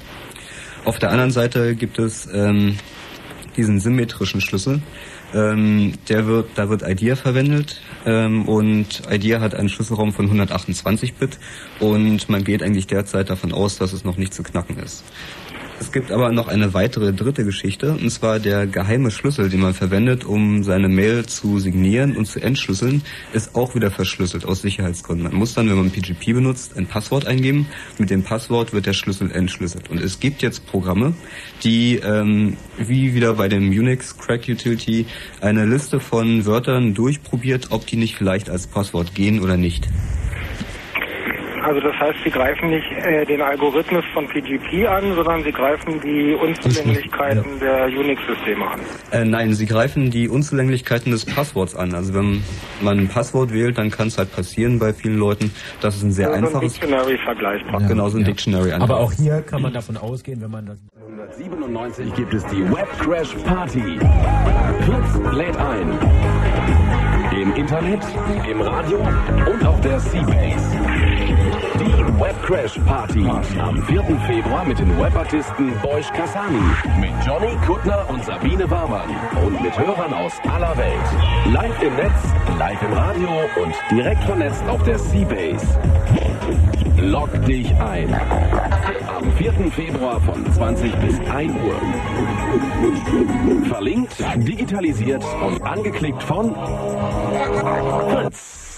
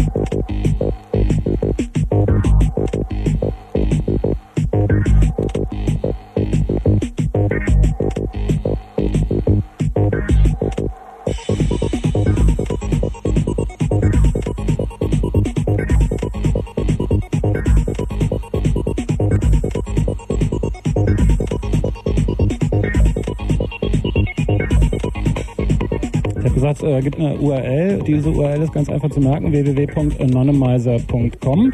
Also Anonymizer, A-N-O-N. Y-M-I-Z-E-R. Das ist eine URL, von der aus man andere URLs im Web anwählen kann und da wird die Information, die automatisch äh, mit rübergegeben wird, wird rausgefiltert vorher. Ähm, ist sozusagen so ein Proxy-Proxy oder keine Ahnung, wie man das nennt. Ja, es ist nicht der einzige. Es gibt da noch sehr viel mehr. Nee, das ist ja da vielleicht das zum Merken erstmal oder so. Ne? Es garantiert ja aber niemand, äh, dass der Mensch, der den betreibt, nicht diese Informationen besonders gut auswerten kann. Es gibt, also von da kommt man, von dieser Seite zum Beispiel gibt es auch eine Menge, äh, da kann man sich noch einiges durchlesen, wie das funktionieren soll. Man kann auch einfach mal unter den bekannten Suchmaschinen wie Yahoo oder Lycos oder so eine Suche nach äh, Security machen, da findet man massig Informationen zum Thema. Ähm, es gibt, es gibt äh, anonyme E-Mail-Dienste, gibt es inzwischen auch wieder. Äh, nicht ganz so glaubhaft insgesamt wie ähm, Anon Pet Finnland. Aber gibt es wieder, also es gibt, äh, man kann E-Mail-Accounts äh, ähm, einrichten im www, ohne dass man da seinen wirklichen Namen eingeben muss oder so eine Geschichten. Ähm, ja. Aber auch dabei vertraut man natürlich nur wieder anderen. Der Vorteil bei Remailer natürlich ist, dass man mehrere hintereinander hängen kann und dann, wenn einer von fünf dabei ist, der ähm, vertrauenswürdig ist, hat man trotzdem einen sicheren Zugang. Mhm. Was machen wir jetzt? Weiter telefonieren oder erstmal noch noch was kurz, erklären? kurz erwähnen, wer äh, Webadressen und andere E-Mail-Adressen, die wir hier so äh, von uns geben, nicht so schnell mitschreiben kann. Der hat auch die Möglichkeit, sich bei uns auf der Chaos Radio Homepage ähm, in einen E-Mail-Verteiler eintragen zu lassen, der Chaos Radio Ticker. Der tickert insbesondere nach den Sendungen mit all dem Input, den wir hier von euch bekommen haben und was uns noch so eingefallen ist.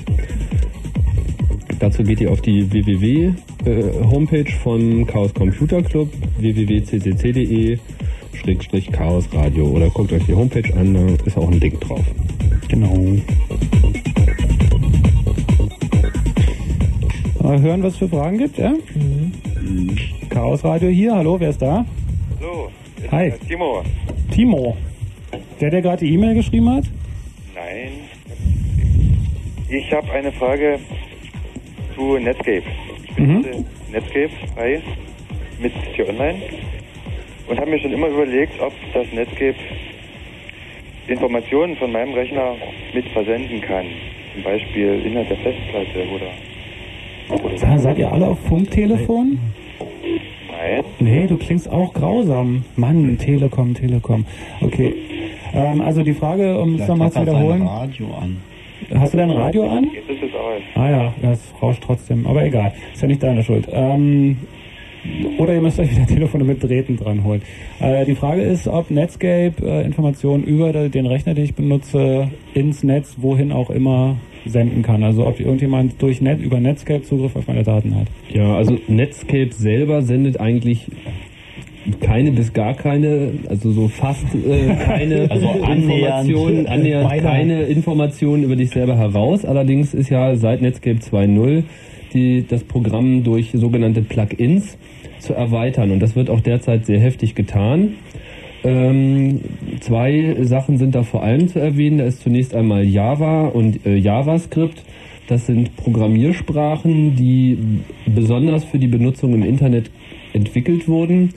Äh, in, in Kürze sieht es halt so aus, mit den Webseiten, die man sich anschaut, werden auch, ohne dass man das groß steuern kann, wohl aber verhindern kann, ähm, Programme direkt in Netscape, in das Programm auf den eigenen Computer geladen und dort ausgeführt. Das ist natürlich zunächst einmal was sehr Kritisches. Es wird äh, behauptet, dass diese Programme keinen Zugriff auf das System bekommen können. Das ist allerdings einfach nicht wahr. Also es, es geht schon. Bei Java ähm, ist es da ein besonderes Problem.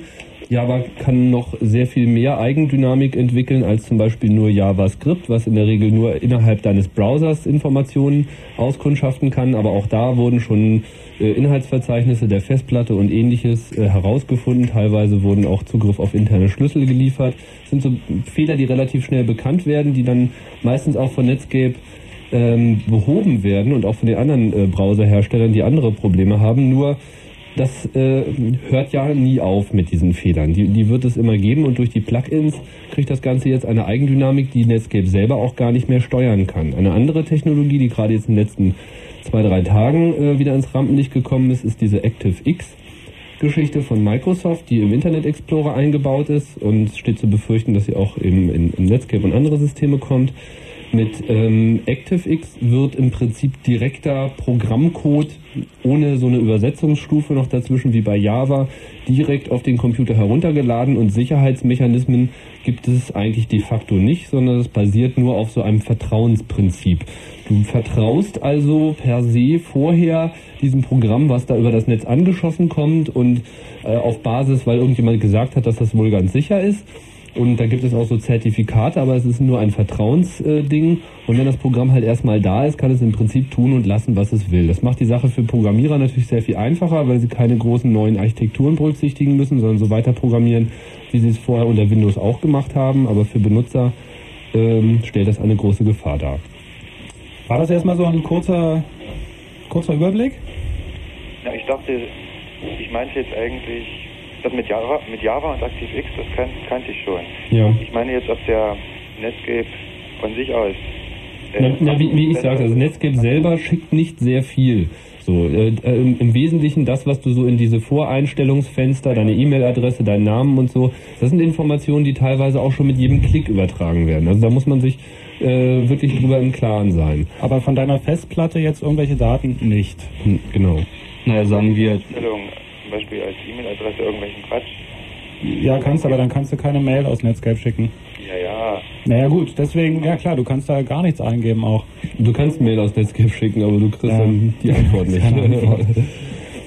Ja, sagen wir, Netscape kann im Prinzip keine Daten hinausgeben. Netscape ist auch in C geschrieben und C-Programmierer haben das Problem, dass sie alle Hände voll mit der Sprache zu tun haben, statt sich auf das Problem zu konzentrieren. So kommt es, dass bestimmte Strings unter Umständen eine bestimmte feste Länge haben. Wenn diese Länge überschritten wird, wird ähm, Code in den Stack geschrieben und es kann ähm, dazu führen, dass äh, man von außen einen Textstring hinsendet, zum Beispiel ähm, was weiß ich, eine Liste von akzeptablen Datentypen für den Server oder so etwas ähnliches.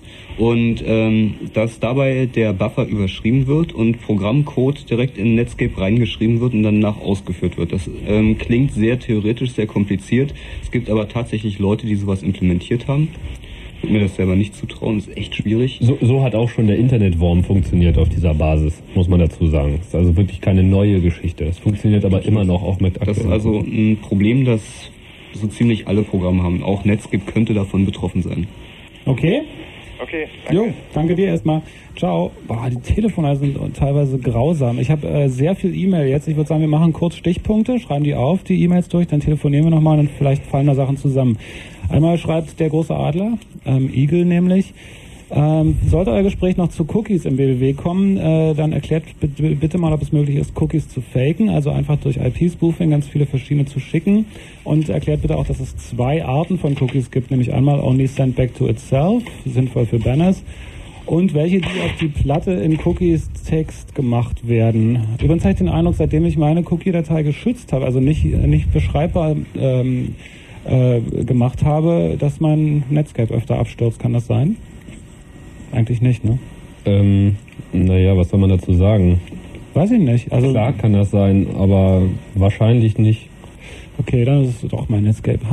Ich lasse natürlich nicht auf den Rechner kommen, ist klar. Nächste Frage. Ich wollte mal fragen, ob es legal ist, Serial Numbers und Red Codes für Programme, besonders Shareware, ohne die dazugehörigen Programme anzubieten und zu ziehen. Freedom of Speech. Äh, es Chaos Radio regelmäßig? Gruß an Johnny, danke. Ja, gibt es jeden letzten Mittwoch im Monat. Servus, in der Firma, in der ich jobbe, ging eine Mail rum, dass es einen Internetvirus gäbe, der via Mail wirkt. Angeblich soll dieser beim Lesen der Mail die Festplatte löschen. Ist es möglich, ähm, auf meinem Rechner Linux-Rechner Programme ausführen zu lassen via E-Mail? Was wird denn da von wem ausgeführt? Wie kommt eine Mail äh, zu Root-Rechten? Das schreiben wir jetzt erstmal auf alles, bevor was schreibt ihr mit? Mhm. Ja? Äh, weil ich blätter hier und lese und schreibe. Ähm, kann es sein, dass wenn man über einen Proxy geht, der, Requ- der Request nicht unbedingt an den www-Server weitergegeben wird, weil die intern gecachten Sites genommen werden? Das ist auch eine gute Frage, ja. Bleibt das im Cache oder geht es doch an den, an den angewählten Rechner? Äh, Ich bin mir nicht ganz sicher, Zum Vergleichen bestimmt, richtig, ne? Ich bin mir nicht ganz sicher, ob ich das richtig verstanden habe. Kannst du das nochmal kurz? Also wie ich die Frage verstanden habe, wenn ich jetzt über einen Proxy laufe, ob, wenn die Seiten da alle drauf sind schon, ob ich dann gar nicht erst zu dem angewählten Rechner gehe, sondern einfach auf dem, äh, im Cache hängen, im Proxy hängen bleibe. Ja, du gehst sozusagen. immer durch den Proxy zunächst einmal. Und der Proxy entscheidet selber, ob er sich die Daten erst noch holen muss oder ob er sie halt schon hat oder ob er sie sich von einem anderen Proxy holt. Dazu kann es sein, dass der Proxy guckt, ob die Daten noch so aktuell sind wie das, was er hat, aber das hat dann mit dem User nichts zu tun. Ja, die Frage ist, äh, dass der Request von mir nicht unbedingt an den www-Server weitergegeben wird. Das ist Das ist richtig. Das ist richtig, ja. Okay. Der Webserver wird unter Umständen komplett in Ruhe gelassen. Das ist auch die Regel bei Ja. Proxys. Supi. Chaos Radio funktioniert auf dem ERC übrigens. Was ist mit dem TG, TKGE? Kommen wir auch noch drauf. Äh, neue Telekommunikationsgesetz in Deutschland. Ich bin über IP RAW via ISDN an der T TU Berlin.de. Wenn man diesen Satz jemand vor zehn Jahren gesagt hätte. Ähm, ich habe Linux laufen und Browser hin und her, habe öfters FTP länger stehen, Pol Pollen News etc. Lange Rede, kurzer Sinn, ich habe schon öfter meine TCP-IP-Verbindung stehen. Könnt ihr mir bitte mal Stichworte geben, wo mein Rechner angreifbar ist? Was steht da auf was für ein Rechner? Ähm, stand nur ähm, Linux. Linux. Achso, Linux. Linux und über und halt Hi, nochmal was. Ähm, Da gab es mal so um 87 ein paar deutsche Hacker, die in den USA gehackt haben. Am Ende wurden sie mehr oder weniger geschnappt. Einer wurde von ihnen aber tot gefunden. Die Geschichte kennen wir. Da ähm, ist die Frage, ob man da mal ein bisschen was zu erzählen kann. Da hatte ich übrigens mal eine ganze Sendung drüber, drei Stunden über genau diese Geschichte. Über den KGB-Hack? Ja, aber es war vor drei Jahren, glaube ich. Aber hatten wir das in den Legenden nicht schon mal? Nee, das haben hat wir man bisher nicht. immer Okay, dann kann ich da nachher drauf eingehen. Sollten wir vielleicht tun. So, dann ähm, die Mucke, die ihr zwischendrin drin spielt, die sackt, dann ähm, legt ihr erstmal einen neuen Banause. Dann Jawohl, legt ihr erstmal einen neuen Bravo. Namen zu. Sich Igel nennen, aber keine moderne Musik hören wollen. Naja. Finde ich voll gut. ähm, und wenn Mucke dann irgendwelche coolen Mods Mods? MODs, das sind diese vom Amiga stammenden Soundfiles. Na, Super cool. Das natürlich Unglaublich. die Alternative. Klar, das wäre jetzt auch Ich machen. nehme an, Ja, das die zurück. sind teilweise wirklich super cool, weil das ist im Prinzip das Komponier, Wir Internet-Komponiersystem. sollten mal anfangen mit Beantworten Fragen. Nee, ich wollte erst alle Mails, damit wir die Stichpunkte alles klar, haben. alles klar. Weil wir können ja mal ein bisschen Dann kann man ja sammeln. zehn Sendungen füllen. Gut. Äh, ach so, gut, das war jetzt die, die wir gerade schon mal äh, besprochen haben. Moment, nee, Microsoft. Äh, gibt es äh, Dinge, gibt es Möglichkeiten, sich vor Microsoft, die bei Usern hacken, zu schützen? Also da gibt es diese Geschichte von wegen, dass Microsoft über den äh, über die Anmeldung beim Microsoft Network Festplatteninhalte ausgelesen habe. Da müssen wir auch noch was zu sagen wahrscheinlich. Im Zusammenhang mit der Hackerethik solltet ihr auch so nette Leute wie zum Beispiel Kim Schmitz erwähnen. Erwähnt bitte auch die unbemerkten Massenhacks. Bei der Installation von Windows-Programmen werden ungefragt Verzeichnisse erstellt, also genau dasselbe. Ähm, eine weitere Unsätze, Unsitte ist das ungefragte Löschen von Netscape-Einstellungen beim Ausprobieren neuer Provider. mhm. Oh ja.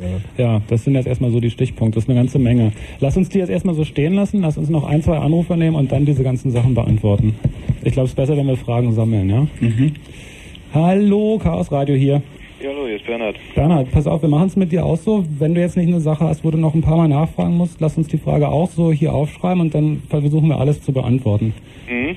Okay, meine Frage ist, ähm, äh, es bieten sich ja zunehmend die Banken im Internet an, irgendwie, was weiß ich, Bank24 zum Beispiel. Ähm, wie sicher ist das Ganze mit diesem TAN und PIN und äh, oder vielleicht ein Scrambler zwischen Modem und äh, Computer oder so? Hm. Also diese Frage Internetbanking haben wir auch groß auf dem Zettel. Ähm, wie sicher sowas ist, ähm, ja, werden wir auf alle Fälle beantworten, ne? Mhm. Ja. Okay. Andere Frage, könnt ihr mich auf die Liste für die Seabase setzen? Ach so, ja genau, wunderbar. Da musst du kurz dranbleiben, ich brauche deinen ganzen Namen dann, ja? Alles klar. Bleib einmal bereit. Jo. Ähm, genau, für die Seabase haben wir nämlich auch noch Karten am nächsten Dienstag. Wer da hin will, muss das immer dazu sagen. Ich bin völlig im Stress hier. Hallo, wer ist da? Ja, Sebastian ist hier. Sebastian. Ich habe eine ganz kurze Frage bloß. Kam nicht so raus beim Gespräch. Ein Proxy kann man doch auch einfach ausschalten, ne? Ja. unter Netscape, das ist in den Einstellungen. Ja. Und dann hat man es doch eigentlich umgangen. Ja, aber dann hast du wieder das Problem, dass es unter Umständen alles sehr langsam ist, weil so ein Proxy kann schon wirklich eine bedeutende Ja, ja. Beschleunigung bedeuten. Ich meine, wenn du Wert drauf legst, dass du Ja, also du kannst das grundsätzlich ausschalten, dann stellst du sicher, dass du äh, immer direkt den Weg machst. Das Problem ist, dass du allerdings, also bei Proxys hast du manchmal noch den Vorteil, dass du auch Informationen von einer Website bekommst, die gerade unten ist, weil da halt noch die Daten im Cache liegen. Also man, man sollte so ein bisschen hin und her schalten. Das geht bei Netscape leider nicht so einfach. Es wäre eigentlich ganz schön, dass man auch mit mehreren Proxys arbeiten kann und so. Aber man geht trotzdem durch den Proxy durch und kann der da auch irgendwie das überwachen, ob du weil man muss ja trotzdem eigentlich durch oder Nee, wenn du den Proxy nicht benutzt, gehst du auch nicht durch. Genau. geht man auch nicht durch. Also wenn du keinen eingetragen hast, dann weiß der auch nichts von dir. Aber wenn du einen eingetragen hast, dann kriegt er wirklich jeden Request vollständig mit. Den kriegt aber der Internetprovider sowieso. Also wenn der ähm, Proxy beim Internetprovider steht, dann ist es egal. Hm. Genau. Na, insofern, na gut, hat man nichts gewonnen. Ja, könnt ihr mich auch auf die Liste setzen? Mhm, bleibst du auch kurz am Telefon? Ja, mache ich. Bis gleich.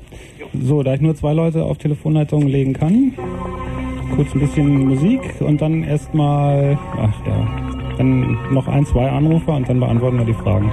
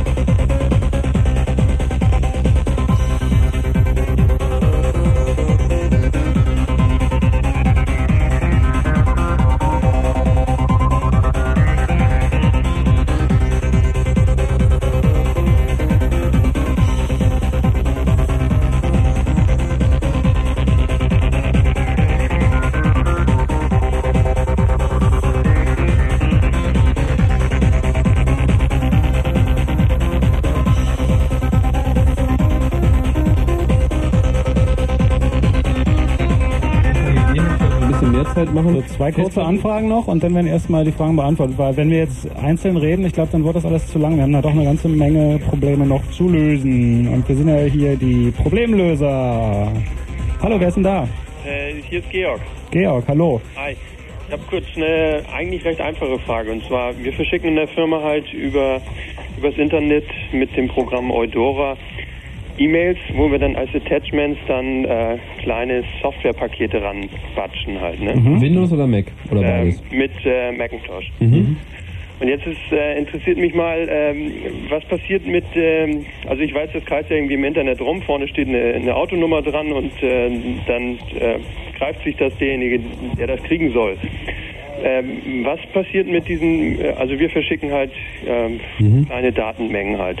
Können diese Datenmengen von jemand anders auch äh, genutzt werden oder so? Ja, Oder also kann der sich die bauen oder wegziehen? Also eine Mail mit einem Attachment ist eine Mail, die aus verschiedenen Teilen besteht. Das kann halt auch eine Datei sein oder auch ein Bild. Ja. Äh, zunächst einmal ist es grundsätzlich für alle Mails so, die du übers Internet schickst, wenn sie nicht mit PGP oder anderen Verfahren explizit verschlüsselt wurden, kann jeder, der sie weiterleitet, und das sind unter Umständen sehr, sehr, sehr viele, im Prinzip mitlesen. Wenn also jemand gezielt an deiner Internetleitung sitzt, das ist natürlich schon etwas schwieriger, so dann könnte er also auch konsequent alles überwachen. Was überhaupt erstmal das Internet betritt. Wenn ihr das in der Firma untereinander macht, ist das was anderes. Nee, nee, wir schicken das nach, äh, ins Ausland, weiß ich was, nach Singapur, nach England. Genau, also das ist alles überwachbar. Ihr solltet euch also keine, keine Kreditkarten schicken, keine, keine Kreditkartennummern, keine geschäftsinternen Dinge. Da solltet ihr wirklich sehr vorsichtig sein und lieber darüber nachdenken, so ein Verschlüsselungssystem einzuführen. Die ähm, Sache mit den Attachments läuft so, ähm, äh, Eudora kann äh, erkennen, dass es sich dabei um eine Datei handelt und legt die auf der Festplatte als Datei ab. Ja, beim Ähm, Provider. Nein, nein, bei, also in dem Moment beim Provider auch. Das gehört, ist zunächst einmal ein Bestandteil der Mail, wie, wie der Text, den du liest, auch. Ja. Und wenn es bei dir ankommt, dann schaut sich Eudora das an. Aha, das besteht aus verschiedenen Teilen, zeigt dir den Text an und äh, diese Attachments, diese Dateien werden als solche auf der Festplatte abgelegt. Wenn es sich dabei um Programme handelt, startet Eudora die allerdings nicht automatisch. Ähm, kann natürlich jetzt auch wieder kommen mit irgendwie Fehlern in Eudora und so, dass es irgendwann mal einen Weg gibt, wie diese Programme automatisch äh, gestartet werden können. Eine andere Frage, die wir vorhin hatten, ging nämlich genau in die gleiche Richtung. Mail-Virus. Da bezieht sich, glaube ich, ähm, der Mailschreiber auf den Fall, der bei Lotus Notes bekannt geworden ist, dass eben bei Lotus Notes das eben nicht so ist, dass das nicht gleich ausgeführt wird, sondern er hatte eben die Möglichkeit, dort äh, sowas direkt auszuführen und sich entsprechend Informationen zurückschicken zu lassen. Also die, Bin die ich aber Frage, im Detail nicht so darüber informiert. die Frage am Telefon jetzt, äh, kann man auch dieses Attachment abfangen? Prinzipiell ja. Hm. Aber das können, wie gesagt, eigentlich nur die, die Leute, die Provider oder der Provider oder über die Computer, die das. Genau, aber das sind halt viele, weil jeder, der am Internet teilnimmt, äh, leitet unter Umständen, also natürlich der normale Privatanwender nicht so, aber jede größere Firma und umso größer sie wird, umso eher leitet das weiter. Teilweise werden ganze Bereiche des Internets, also wirklich weltumspannende Bereiche von einer einzelnen Firma betrieben, IBM und Microsoft mittlerweile natürlich auch, sodass auch dort Datenpakete äh, sehr lange und teilweise eben auch fast ausschließlich sich nur in dem Bereich dieses einen Anbieters bewegen. Das ist ein ähnlicher. kriminellen Hintergrund, äh, weiß ich was, äh, bestreben haben, dann können die sagen, wir schaufeln uns auch mal die Daten schnell auf unsere Platten. Genau, genau so. Die bei uns durchgehen, die ziehen wir uns schnell mal ab. Und dann Genau. gucken wir mal, ob da was Brauchbares bei war. Wobei man in der Praxis natürlich, also außer ihr fallt jetzt auf durch ähm, zum Beispiel viele Attachments, die bei euch rausgehen über den Account und die, weiß ich nicht, wo man sich denkt, was verschicken die denn da immer, wenn die Mails jede, jedes Mal ein Megabyte groß sind, dann ähm, in der Praxis ist das natürlich ein ziemlicher Aufwand. Also man muss schon aufwand. Mails abzufangen äh, von Providern ist eigentlich relativ Naja. blödsinnig. Aber Naja. es, gibt, es gibt natürlich Organisationen wie zum Beispiel die NSA in den USA, also National, äh, National Security Agency, die so grundsätzlich für Überwachung, Abhören zuständig ist. Die hat äh, sehr große Rechner im Internet und ist auch sehr nah an großen Netzwerkbetreibern dran. In den USA ist das ja sowieso alles etwas offener. Ähm, dass also davon ausgegangen werden kann, dass viele Informationen, die heute über das Internet gehen, beileibe nicht alle, aber eben schon sehr viele, von automatischen Programmen untersucht werden und auf Schlüsselwörter abgetastet werden, genauso wie das äh, jahrzehntelang im Telefonnetz auch stattgefunden hat. Also wir erleben jetzt auf dem Internet exakt dasselbe wie auf dem Telefonnetz, nur dass die Dimensionen halt ganz andere sind. Kannst du mir nur kurz sagen, oder kann mir einer von euch kurz sagen, wie man solche Programme nennt, die, die jetzt äh, Attachments und, und, also letztendlich ist für uns wichtiger, dass die Attachments halt, die, die Dateien, die wir verschicken, dass die eben nicht äh, irgendjemand benutzt, der dafür nicht bezahlt hat halt. Ne? Wie wie gesagt, das Attachment ist Be- Bestandteil deiner Mail, wie der Text auch. Das heißt, wenn du die Mail über das Internet verschickst mit einem Attachment, dann kann das Attachment genauso vollständig abgefangen und abgespeichert und untersucht werden wie der Text, den du Die liest. Frage war jetzt aber, wie schützt man sich davor? Diese Programme, die irgendwas verschlüsseln halt. Genau. Das war die Frage. Da gibt es ein Programm, das halt wirklich gut ist. Das ist PGP. Das hatten wir vorhin schon mal erwähnt. PGP, Pretty Good Privacy. Da gibt es auch mittlerweile eine Implementation für Mac für, die heißt SafeMail, gibt es auf www.highware.com. Ja, es gibt auch äh, schon immer Mac PGP. Also PGP als äh, frei erhältliches Softwareprodukt findest du leicht im Internet, wenn du nur Yahoo PGP äh, da wirst du alles darüber finden, was du brauchst und kannst auch für deinen, PGP, okay. also www.yahoo kennst du, ne? Ja, klar. Und äh, dort nach PGP in deren Verzeichnis suchen, da findest du also ausreichend Hinweise, wo du diese Software bek- Und die. Shareware oder so. Oder so. Ja, genau, Freeware. Free- Freeware sogar. Freeware. Keine Shareware. Und Ganz die, ähm, die Mac-Implementation, die es jetzt gibt, eine etwas neuere, die etwas leichter zu benutzen, das heißt SafeMail. die ist aber kommerziell. Ich verstehe das so schlecht. Wie heißt die bitte? SafeMail, also wie sichere Mail, SafeMail. Mail, alles klar. Das ist allerdings echt gut. Okay, gut, dann sage ich erstmal recht herzlichen Dank. Alles Danke klar. dir, ciao. Ich habe da mal noch, äh, noch eine äh, ähm, weiterführende Frage zu dem Thema. Wenn ich äh, ein Attachment als äh, entpackende Datei verschlüssel auf dem Mac jetzt und die mit einem Passwort schütze, ja, also ich kann Ja. ja so mit, weiß ich nicht, Stuffit oder so ein Kram, kann ich ja Passwortabfrage machen. Also für Stuffit gibt es zum Beispiel ein Programm, was dieses Passwort wieder raushobelt auf dem Netz. okay, nehmen wir an, es gäbe eins, für das es nicht gibt. Also ich Dann schreibt es einer. Ja, Es hängt- es hängt- von dem- die ja. Frage, nee, die Frage, die ich stelle, wenn ich das als Attachment schicke, ist es doch auch relativ sicher, oder? Also ist, ist einfach nochmal eine zusätzliche Sicherheit. Nicht, nicht sehr sicher, würde ich sagen. Weil zunächst einmal ist so ein Stuffit Archive auch sehr einfach als solches zu erkennen.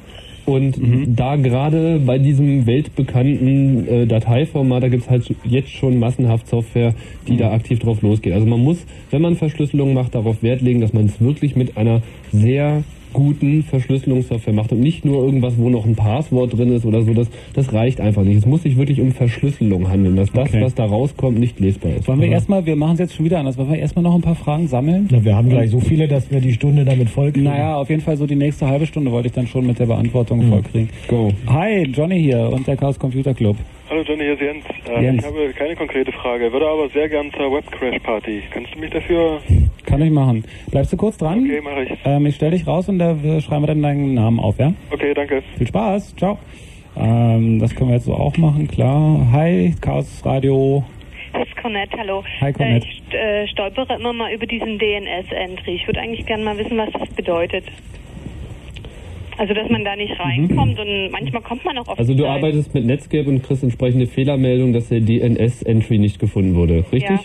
Ähm, DNS steht für Domain Name System und das ist äh, die Technologie, die im Internet verwendet wird, um diese Namen, die man immer eintippt, www irgendwas, in, in die tatsächlichen Adressen des Internets, den sogenannten Internet- oder IP-Adressen, umzusetzen. Das sind diese Zahlen mit den Punkten dazwischen. Ja. Weil, weil der Name alleine reicht dem Netz nicht aus, um den Weg zu finden. Deswegen fragt man ein sogenanntes DNS, ein DNS-Server, gib mir die Adresse für diesen Namen und wenn dieser Server, wenn dieses Programm nicht in der Lage ist, diese Adresse zu finden, dann gibt es diese Fehlermeldung. Das ist sehr, eine sehr technische Fehlermeldung. Da merkt man auch noch, wie groß die Kluft zwischen Programmierern und Anwendern ist. Äh, in der Regel bedeutet das dass es entweder von dir falsch eingetippt wurde, dass es also diesen Namen wirklich nicht gibt, oder dass er eben derzeit nicht gefunden werden kann, weil das nicht richtig konfiguriert ist, das nicht richtig funktioniert oder jemand was falsch gemacht hat oder weil der Rechner gerade unten ist oder jemand die Datenbank gelöscht hat oder was auch immer. Also darüber brauchst du dich gar nicht groß aufzuregen, das bedeutet nur, dass du da jetzt gerade nicht rankommst. Hm. Na, ich habe halt was gemerkt, manchmal ging es und manchmal ging es nicht. No? Vielen Dank. Genau, bitte. Bitte. Tschüss. Ciao. Siehst du, so Fragen mag ich. Konkrete Fragen, konkrete Antworten. Okay, wir lassen, äh, wir beantworten jetzt gleich erstmal diese Fragen. Ihr werdet in der ähm, letzten halben Stunde noch Zeit haben, euch auf die Gästeliste setzen zu lassen. Die ist übrigens irgendwann voll. Wenn ihr nur für die Gästeliste anruft, ähm, dann ruft jetzt, während wir die Fragen beantworten, weiter an und ich werde gucken, dass ähm, das draußen dann gemacht wird, damit wir irgendwie hier ein bisschen Luft kriegen, okay? Zum Fragen stellen, also nicht anrufen, sondern nur für die Gästeliste, die ist irgendwann voll. Ich sag's dann durch, wenn sie voll ist.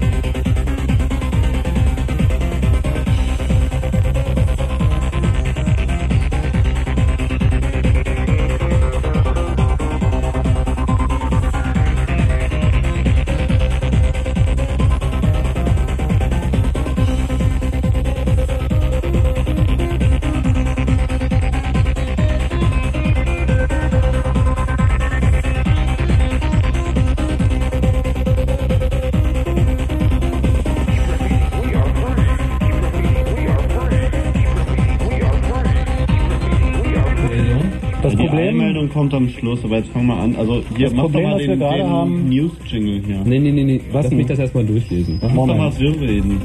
Ja, lass Genau, uns wirr so. reden, heißt der Chaosreiter. Also ganz kurz, das Problem, was wir im Moment haben, ist, dass wir äh, telefonisch und per E-Mail von äh,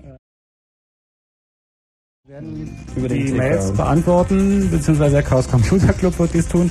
Und ähm, ansonsten, wenn ihr weitere Fragen dazu habt, guckt euch wirklich im Netz auch selber um. Also nehmt diese Sachen hier als Stichworte. Es ist sehr, sehr leicht, äh, Infos darüber zu bekommen und da auch äh, an Universitäten von äh, Hackern oder von Zeitungen wirklich viel zu lesen im Netz selber. Es gibt verschiedene Suchmaschinen im Internet unter www äh, also zum Beispiel www.yahoo.com oder Lycos.com und viele weitere.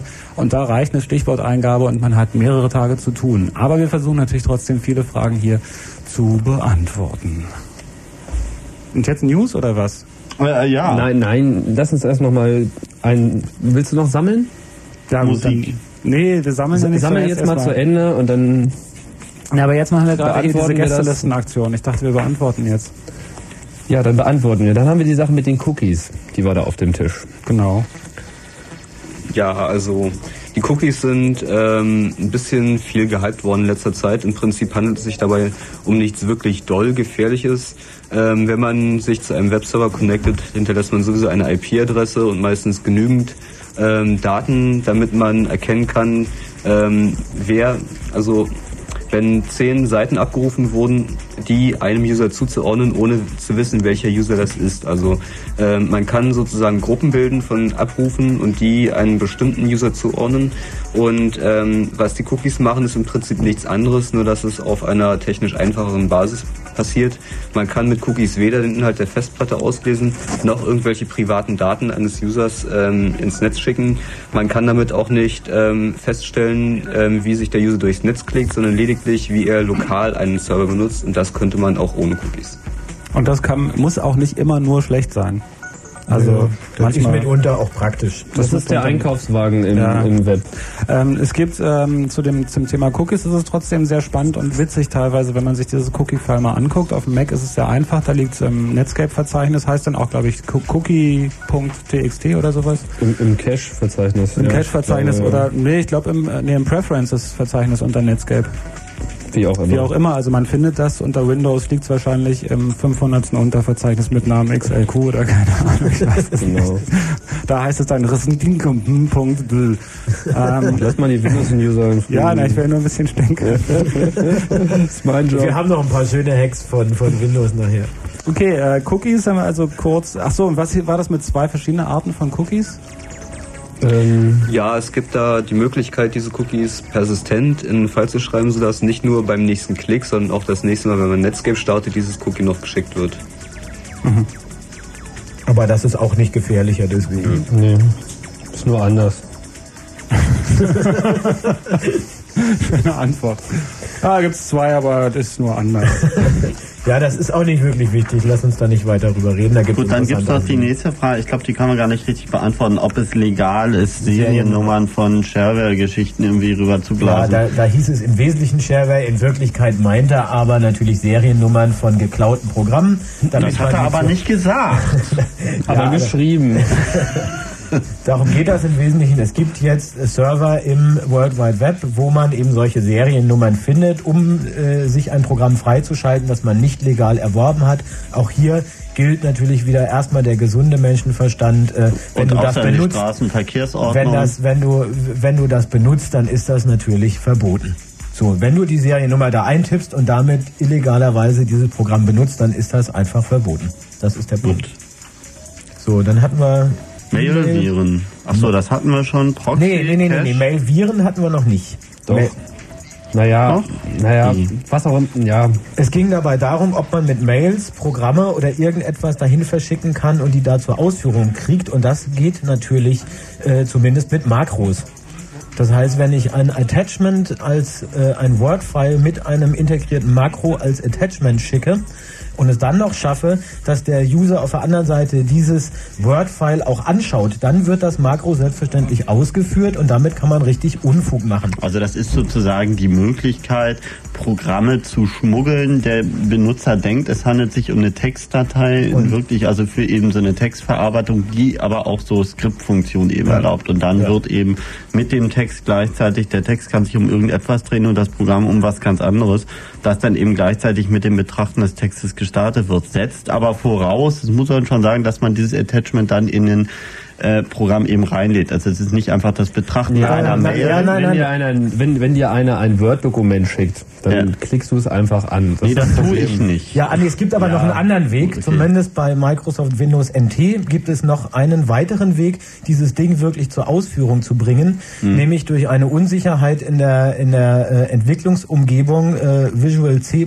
Da gibt es ein Hm. Programm, das nennt sich pview.exe. Mhm. Wenn man das ausführt, dann kann man zumindest, wenn man über NetBIOS mit diesem NT-Rechner verbunden ist, ihn veranlassen, diese Doc-Datei oder irgendwie Datei, egal wie dieses Attachment jetzt heißt, auch wenn es sich dabei nicht um Word, sondern um ein anderes Programm handelt, auszuführen, indem man es einfach mit einer, einer, einer, einem ausführbaren Programm verknüpft. Also so, dass jede Textdatei automatisch dieses Programm ausführt. Das kann man Mhm. dem darüber vorgeikeln, über dieses Programm P-View, also Process View, mit dem man da Modifikationen vornehmen kann. Also Wann machen wir eigentlich die Sendung, warum ich keine Microsoft-Software benutze?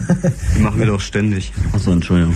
Gut, dann war die Ähm, nächste Frage. Bei den Attachments muss man natürlich, äh, um f- vielleicht noch kurz einen Satz dazu zu sagen, muss man darauf achten, dass wenn man Programme geschickt kriegt, ähm, also wenn dahinter Exe steht oder bei ähm, Mac dann irgendwie ersichtlich ist, dass es nicht eine Textdatei ist oder so, wenn man die ausführt, hat man natürlich ein Problem eventuell, besonders wenn das von jemandem kommt, den man nicht kennt. Oft gibt es zum Beispiel in Newsgroups gibt es dann irgendwie so ganz tolle Angebote oder Leute sagen, wir machen eine Umfrage oder irgendwie sowas und äh, darauf zu antworten bedeutet, man gibt, man zeigt Interesse an, einer- an einem bestimmten Thema und eventuell wird man dann entweder mit ähm, Werbemail bombardiert oder da sind dann irgendwelche Attachments dran. Wer die ausführt, der muss vorsichtig sein.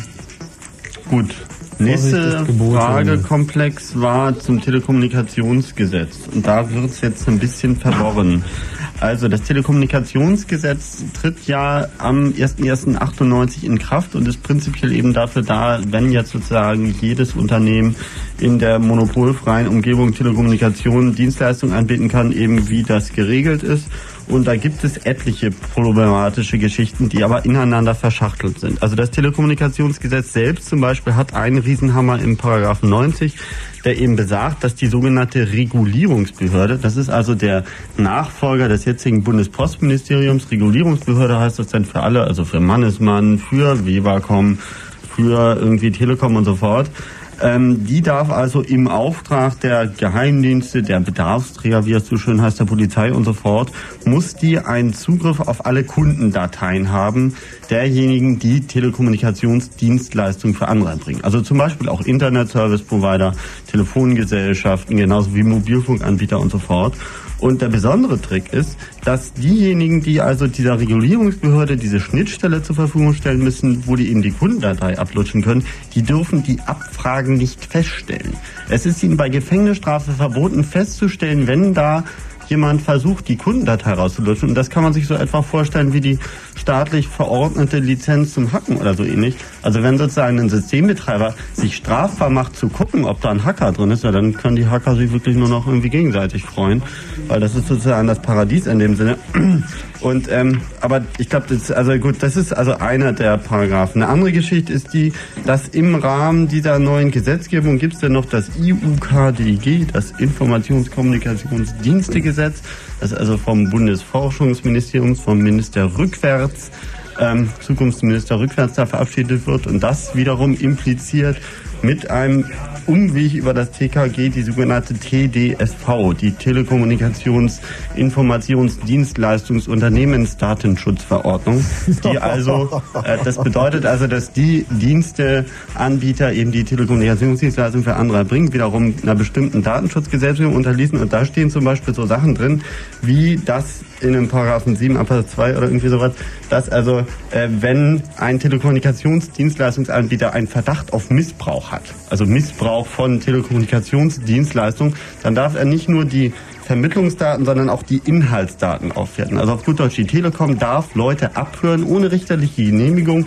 und ohne, dass es jetzt irgendwie äh, die Polizei abhört, sondern die Telekom selbst, wenn sie also den Verdacht hat, dass jemand Telekommunikations Anschlüsse missbraucht.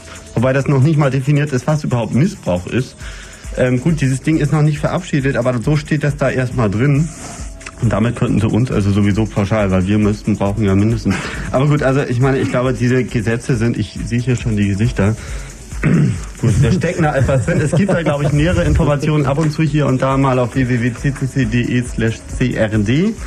Ähm, da mache ich ab und zu was zu und ansonsten bin ich wegen diesem Blödsinn morgen zum Beispiel mal wieder in Bonn und versuche das unseren Herrn Volksrepräsentanten Oh, zu Schnittchen und ein. Glas Sekt vielleicht, der Herr Müller Und welch, welches Hotel hätte es denn hier? Hat jemand von euch das Fax von Frank gekriegt? Ja. Ja. Okay, gut. Hat er eine Mail geschickt. Gut, also lassen wir dieses Thema jetzt unter den Tisch fallen. Genau, also diese Termine mehrere, ertrage ich auch nicht Fragen länger. dazu vielleicht auch lieber per Mail, also oder beim Dienstagstreff. Nächste Frage war Ey, die ganzen Amiga-Leute schreiben, dass die Musik scheiße sind. Ja, dann sollen sie Mods irgendwie. Ihr könnt mich. Ja, dann sollen sie Mods schicken. Dann, dann sollen sie auch wirklich Mods schicken, denn wir haben auf unserem äh, Chaos Radio Ja. Webserver auch schon immer den, den CDs äh, wir haben schon immer den Aufruf gehabt für das Chaos Klavier, was wir hier schon mal äh, gestartet haben, was dann irgendwie leidlich wieder äh, entzogen wurde. Und wer wollte Aber- das programmieren und bis wann sollte das fertig sein? Naja, du weißt nicht, wie das ist. Auf jeden Fall, äh, ich habe genau einen Sound bisher bekommen. Und wenn ihr wirklich bessere Musik hören wollt und wenn es wirklich Mods sein sollen, dann ähm, schickt sie mir, dann werde ich sie auch in der nächsten Sendung schon abspielen, aber nicht mit einem Amiga, sondern mit einem anderen Computer. Bessere, bessere Musik. Was? Bessere Musik, bessere Musik gibt's überhaupt nicht. Musik wird von uns ausgewählt. Punkt. Gut, nächste Irgendwann Frage. ist Schluss mit Interaktiv hier. Gut, also ich habe dann hier noch den Microsoft Registration Wizard auf dem Zettel. Genau. Der Und war das ist folgende Geschichte. ein Schnellschuss. Ja, naja, ursprünglich hatte sich Microsoft ja festgestellt, äh, vorgestellt, dass sich alle Leute nicht ans Internet etwa anschließen, sondern ans Microsoft Network. Also an ein von Microsoft aufgebautes Netzwerk, das eben derart funktionieren sollte, dass man mit dem Betriebssystem, in diesem Fall Windows 95, auch gleich automatisch die Zugangssoftware hat. Die haben die Leute übrigens tatsächlich alle. Und in der ursprünglichen amerikanischen Version gab es da noch ein kleines Schmankerl sozusagen, nämlich den Microsoft Registration Wizard. Das war also eine Software, die, wenn man sich erstmalig beim Microsoft-Netzwerk angemeldet hat und registriert hat, nebenbei noch Microsoft den gesamten Festplatteninhalt also sozusagen derart übertragen hat, dass also Microsoft danach wusste, welche Microsoft-Produkte sich alle auf der Festplatte des jeweiligen Kunden, den die also mit Namen, Anschriften und so weiter und so fort hatten, äh, drauf befinden, um dann eben abzugleichen, wie viele Produkte er davon überhaupt legal erworben hatte und für den Rest dann gleich automatisch entweder eine Rechnung oder einen Anwalt loszuschicken. Ähm, und äh, das war also selbst den Amerikanern, und Amerika ist nun schon ein Land, wo es Datenschutz eigentlich nicht gibt, also das war selbst denen etwas zu heftig, dass Microsoft sozusagen den Leuten gleich ganz direkt in die Brieftasche wollte mit diesem Netzwerk und den Umweg über irgendwie die Produktoptions gar nicht mehr machte. So war das. So war das. Dann hatten wir hier noch. Den, Was das? Ne, Ich habe hier noch vier Sachen. Ich meine zum Registration Wizard. Ja. Das haben wir alles gesagt. Also da war noch eine Frage. Er sei, äh, meinte hier einer, ich das richtig erinnere, über IP Raw mit seinem Linux-System am Internet und wie kann man das hacken? Ähm, Naja, ich nehme mal an, IP-RAW bezieht sich auf den ISDN-Übertragungsmode. Also in erster Linie ist es halt eine ganz normale IP-Verbindung. Damit ähm, treten ganz normalen Unix-Sicherheitslücken in Kraft. Also da wären ähm, Sendmail-Probleme. Man sollte dafür sorgen, dass entweder gar kein Sendmail läuft oder zumindest die aktuelle Version oder vielleicht auch ein anderes Programm als Sendmail. Dann ähm, sollte man alles das, was man an Netzwerkservices nicht wirklich braucht, abschalten. Das heißt, man sollte NFS abschalten, man sollte FTP. FTP abschalten, wenn man es nicht braucht. Man sollte vor allen Dingen die ähm, R-Sternchen-Services abschalten, R-Shell, R-Copy und so weiter. Und vielleicht sogar Telnet abschalten und dafür SSH installieren. SSH ist sowas wie eine Telnet-Verbindung mit PGP obendrauf. Das heißt, die ist auch verschlüsselt und authentifiziert, ähnlich wie das bei PGP funktioniert, nur dass man halt eine Telnet-Verbindung hat. Bezieht sich natürlich auf die Server auf diesem Gerät und nicht auf die Programme, die man selbst benutzt, um an, auf andere Server Das ist richtig, ja. zuzugreifen. Nur defaultmäßig installiert so ein Linux die meisten Server und die muss man von Hand abschalten. Also man sollte sich etc rc rc.inet 2 angucken.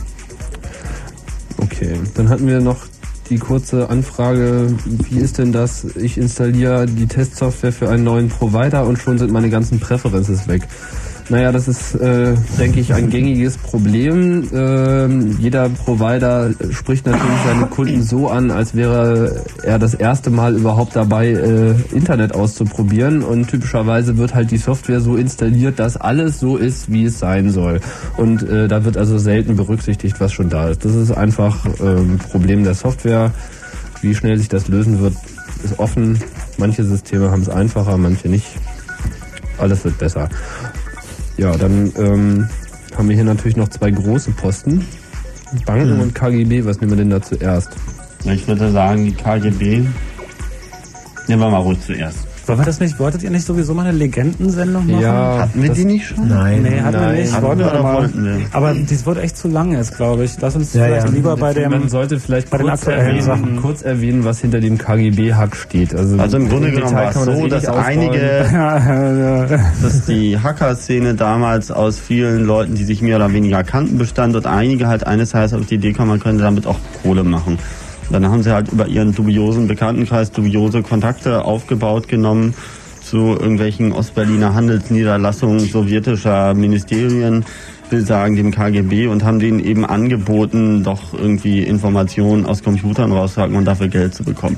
Die haben zwar irgendwie nie richtig das geliefert, was die Russen haben wollten und andersrum, aber gut, lange Rede, kurzer. Sinn, Sie es haben ist C-Compiler gegeben. ja, nee, vor allem, der, der Trick ist halt, die haben sich für die ganzen Kennwortlisten überhaupt nicht interessiert. Die wollten gottverdammte CAD-Software und Chip-Layouts und irgendwelchen Industriekram, für den sich kein Hacker dieser Welt irgendwie richtig interessiert. Aber gut, lange Rede, kurzer Sinn, es ist Geld geflossen. Das Ganze war weder legal noch mit der Hacker-Ethik in irgendeiner Art und Weise irgendwie äh, vertretbar und vor allem äh, ist denen dann auch irgendwann klar geworden, dass sie sich da echt in eine Scheiße manövriert haben.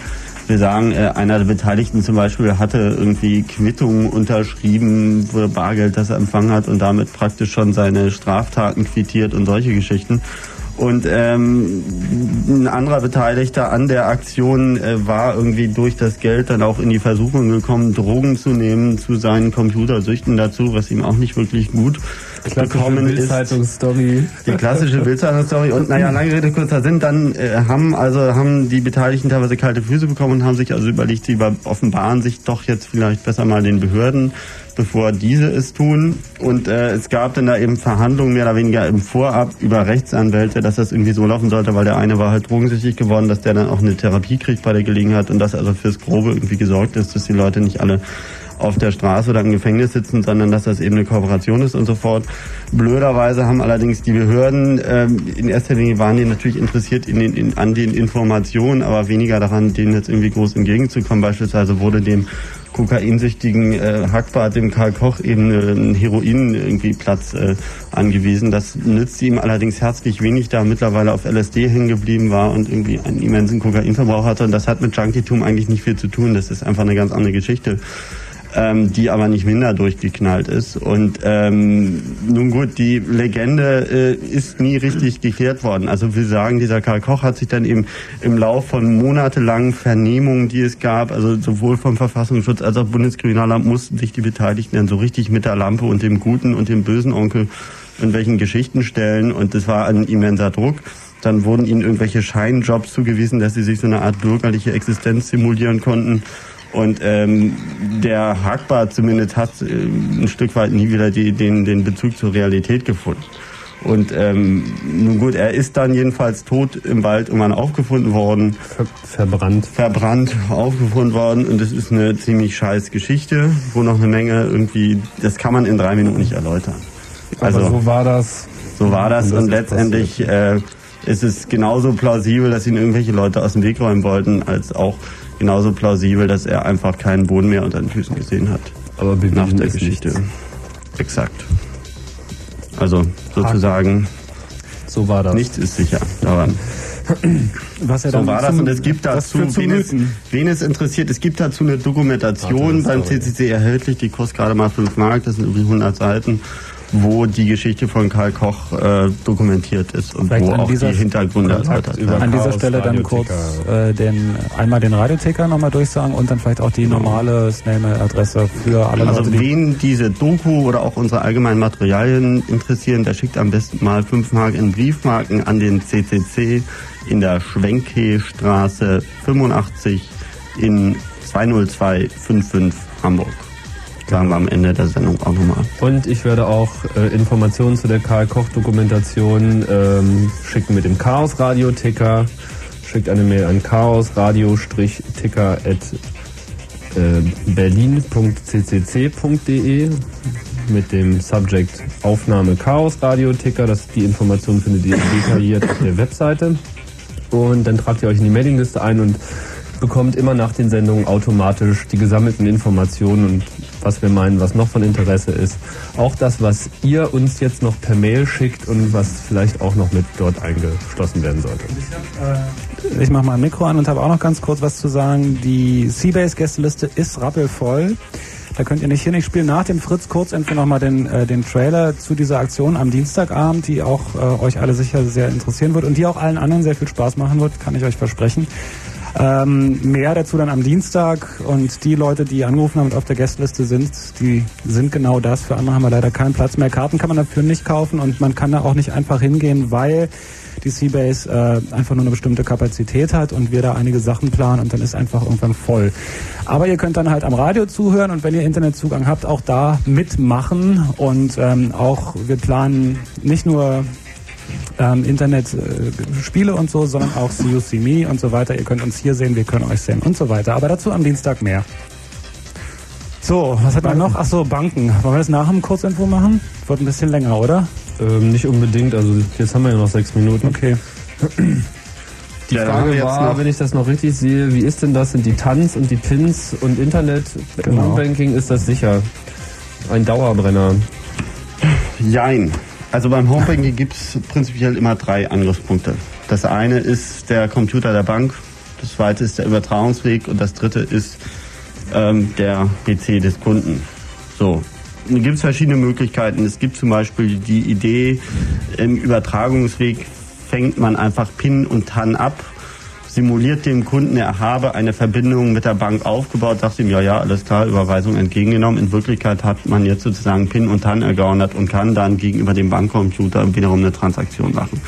Das wäre das Simpelste, aber das geht nur, wenn man den Zugriff, den mehr oder weniger entschlüsselten oder unverschlüsselten Zugriff vielmehr auf diesen Datenkanal hat. Ist also eher lästig, weil das mittlerweile alles verschlüsselt gemacht Oder, wird. oder wenn man auf ein Angebot eines äh, äh, Fälschers hereinfällt, wo man Ja. sozusagen auf einer Website auf einmal das Gefühl hat, man hätte es mit seiner Bank zu tun. Das Genau. ist auch, es, ist, es ist auch möglich, dass äh, Internetadressen für kurze Zeit gefälscht werden, sodass, das hatten wir vorhin mit diesem DNS, wenn man eine Anfrage macht, gib mir www.meinebank.de, dass Mhm. sich jemand dort dazwischen hängt und eine andere IP-Adresse übermittelt und dann kommt man genauso, wie man es gewohnt ist, auf eine Seite, die vielleicht genauso aussieht und vielleicht auch sogar genauso funktioniert bis zu einem bestimmten Punkt, bis krude Fehlermeldungen auftauchen. Bloß in dem Moment hat man Tanz und so weiter schon eingegeben und die Abbuchung läuft vielleicht sogar schon längst. Also es gibt da sehr viele Gefahren und die Diskussion ist im Gange. Äh, Und, ja, vielleicht noch kurz zum letzten Punkt zum Angriff auf den PC des Kunden. Also da gab es gestern gerade wohl eine Möglichkeit im Fernsehen gezeigt. Die funktionierte also mit diesem ActiveX, was auf den Microsoft Explorer aufsetzt, wo also man glaubt, man guckt sich eine Website an. Dabei wird eine kleine Modifikation auf seiner Festplatte vorgenommen, nämlich seiner Homebanking-Software wird einfach ein Transaktionssatz hinzugefügt. Das funktioniert also so, dass man da manchmal sein Programm startet und dann macht man hier und da, trägt man Überweisung an und irgendwann schickt man die dann alle gesammelt, gebündelt mit Pins und Tanz eben zur Bank. Und äh, in dem Sinne würde man dann einfach eine Transaktion, also einen Überweisungssatz mehr losschicken, ohne dass man das groß mitkriegt, weil eventuell fragt das Ding teilweise nur gebündelt nach einer TRN, also Transaktionsnummer für so einen Überweisungssatz, teilweise dann eben nach fünf statt nach vier Überweisungssätzen. Und ähm, lange Rede, kurzer Sinn, es gibt da viele Angriffspunkte im Moment. Ähm, und vor allem gibt es eine ganz große Frage, nämlich wer haftet denn? Und es gibt im Moment nur eine Bank in Deutschland, die gesagt hat, wenn da ein Missbrauch geschieht, dann haften wir. Alle anderen Banken machen das schlicht so, dass wenn der Kunde ein Problem hat, wenn ihm auf einmal drei Millionen Mark vom Konto fehlen, dann hat er eben einen Scheiß. Dann hat er eben Pech. Weil Welche, äh, Bank, welche Bank ist das, die Haftung übernimmt? das ist die Sparda Bank in Hamburg. Die macht das ein bisschen komplizierter. Die haben dann einen Mi-Chip, also einen Chip zwischen Tastatur und Computer nochmal, damit also die Eingabe der TANs zum Beispiel äh, schon verschlüsselt überhaupt im PC landet. Weil die prinzipiell sagen, der PC ist sowieso unsicher. Ist auch nicht ganz falsch. Und das ist auch der richtige Weg letztendlich, das muss man da schon dazu sagen. Ja, kostet aber die Sparda einfach eine Mark mehr. Bloß, ähm, ich sag mal, aus der Sicht des Kunden kann einem das eigentlich alles schnurrt sein, solange die Bank die Haftung übernimmt. Und das macht eben aus verständlichen Gründen nur die Sparda Bank Hamburg. Deswegen kann man im Moment von Homebanking schlicht nur abraten. Kann man sagen, ist noch nicht so weit und vor allem nicht. äh, Also man muss ja auch sehen, da werden eine Menge Leute arbeitslos. Also Homebanking ist einfach die klassische Killer-Applikation im Sinne einer Arbeitslosigkeitsapplikation, wo eben Filialen wegfallen, wo Leute irgendwie auf die Straße gesetzt werden, weil sie durch Computer ersetzt werden, was da irgendwo auch verständlich ist, aber bitteschön doch nicht auf so eine Art und Weise. Ja, außerdem ist es äh, immer noch, äh, solange sowas nicht völlig gebührenfrei ist, finde ich, ist es eine Frechheit, weil es Ja. ähm, spart immense Kosten für die für die Banken die eben durch diese Arbeitsplatzzerstörung und äh, dann lassen sie es sich auch noch bezahlen. Ja, und vor allem dann übernehmen sie noch nicht mal das Risiko der Technologie, das sie mit einführen. Also es ist einfach eine Verarschung. Und so sollte man es vorerst betrachten und abheften. Tja, Gut. mehr Themen nach dem Fritz-Kurs-Info.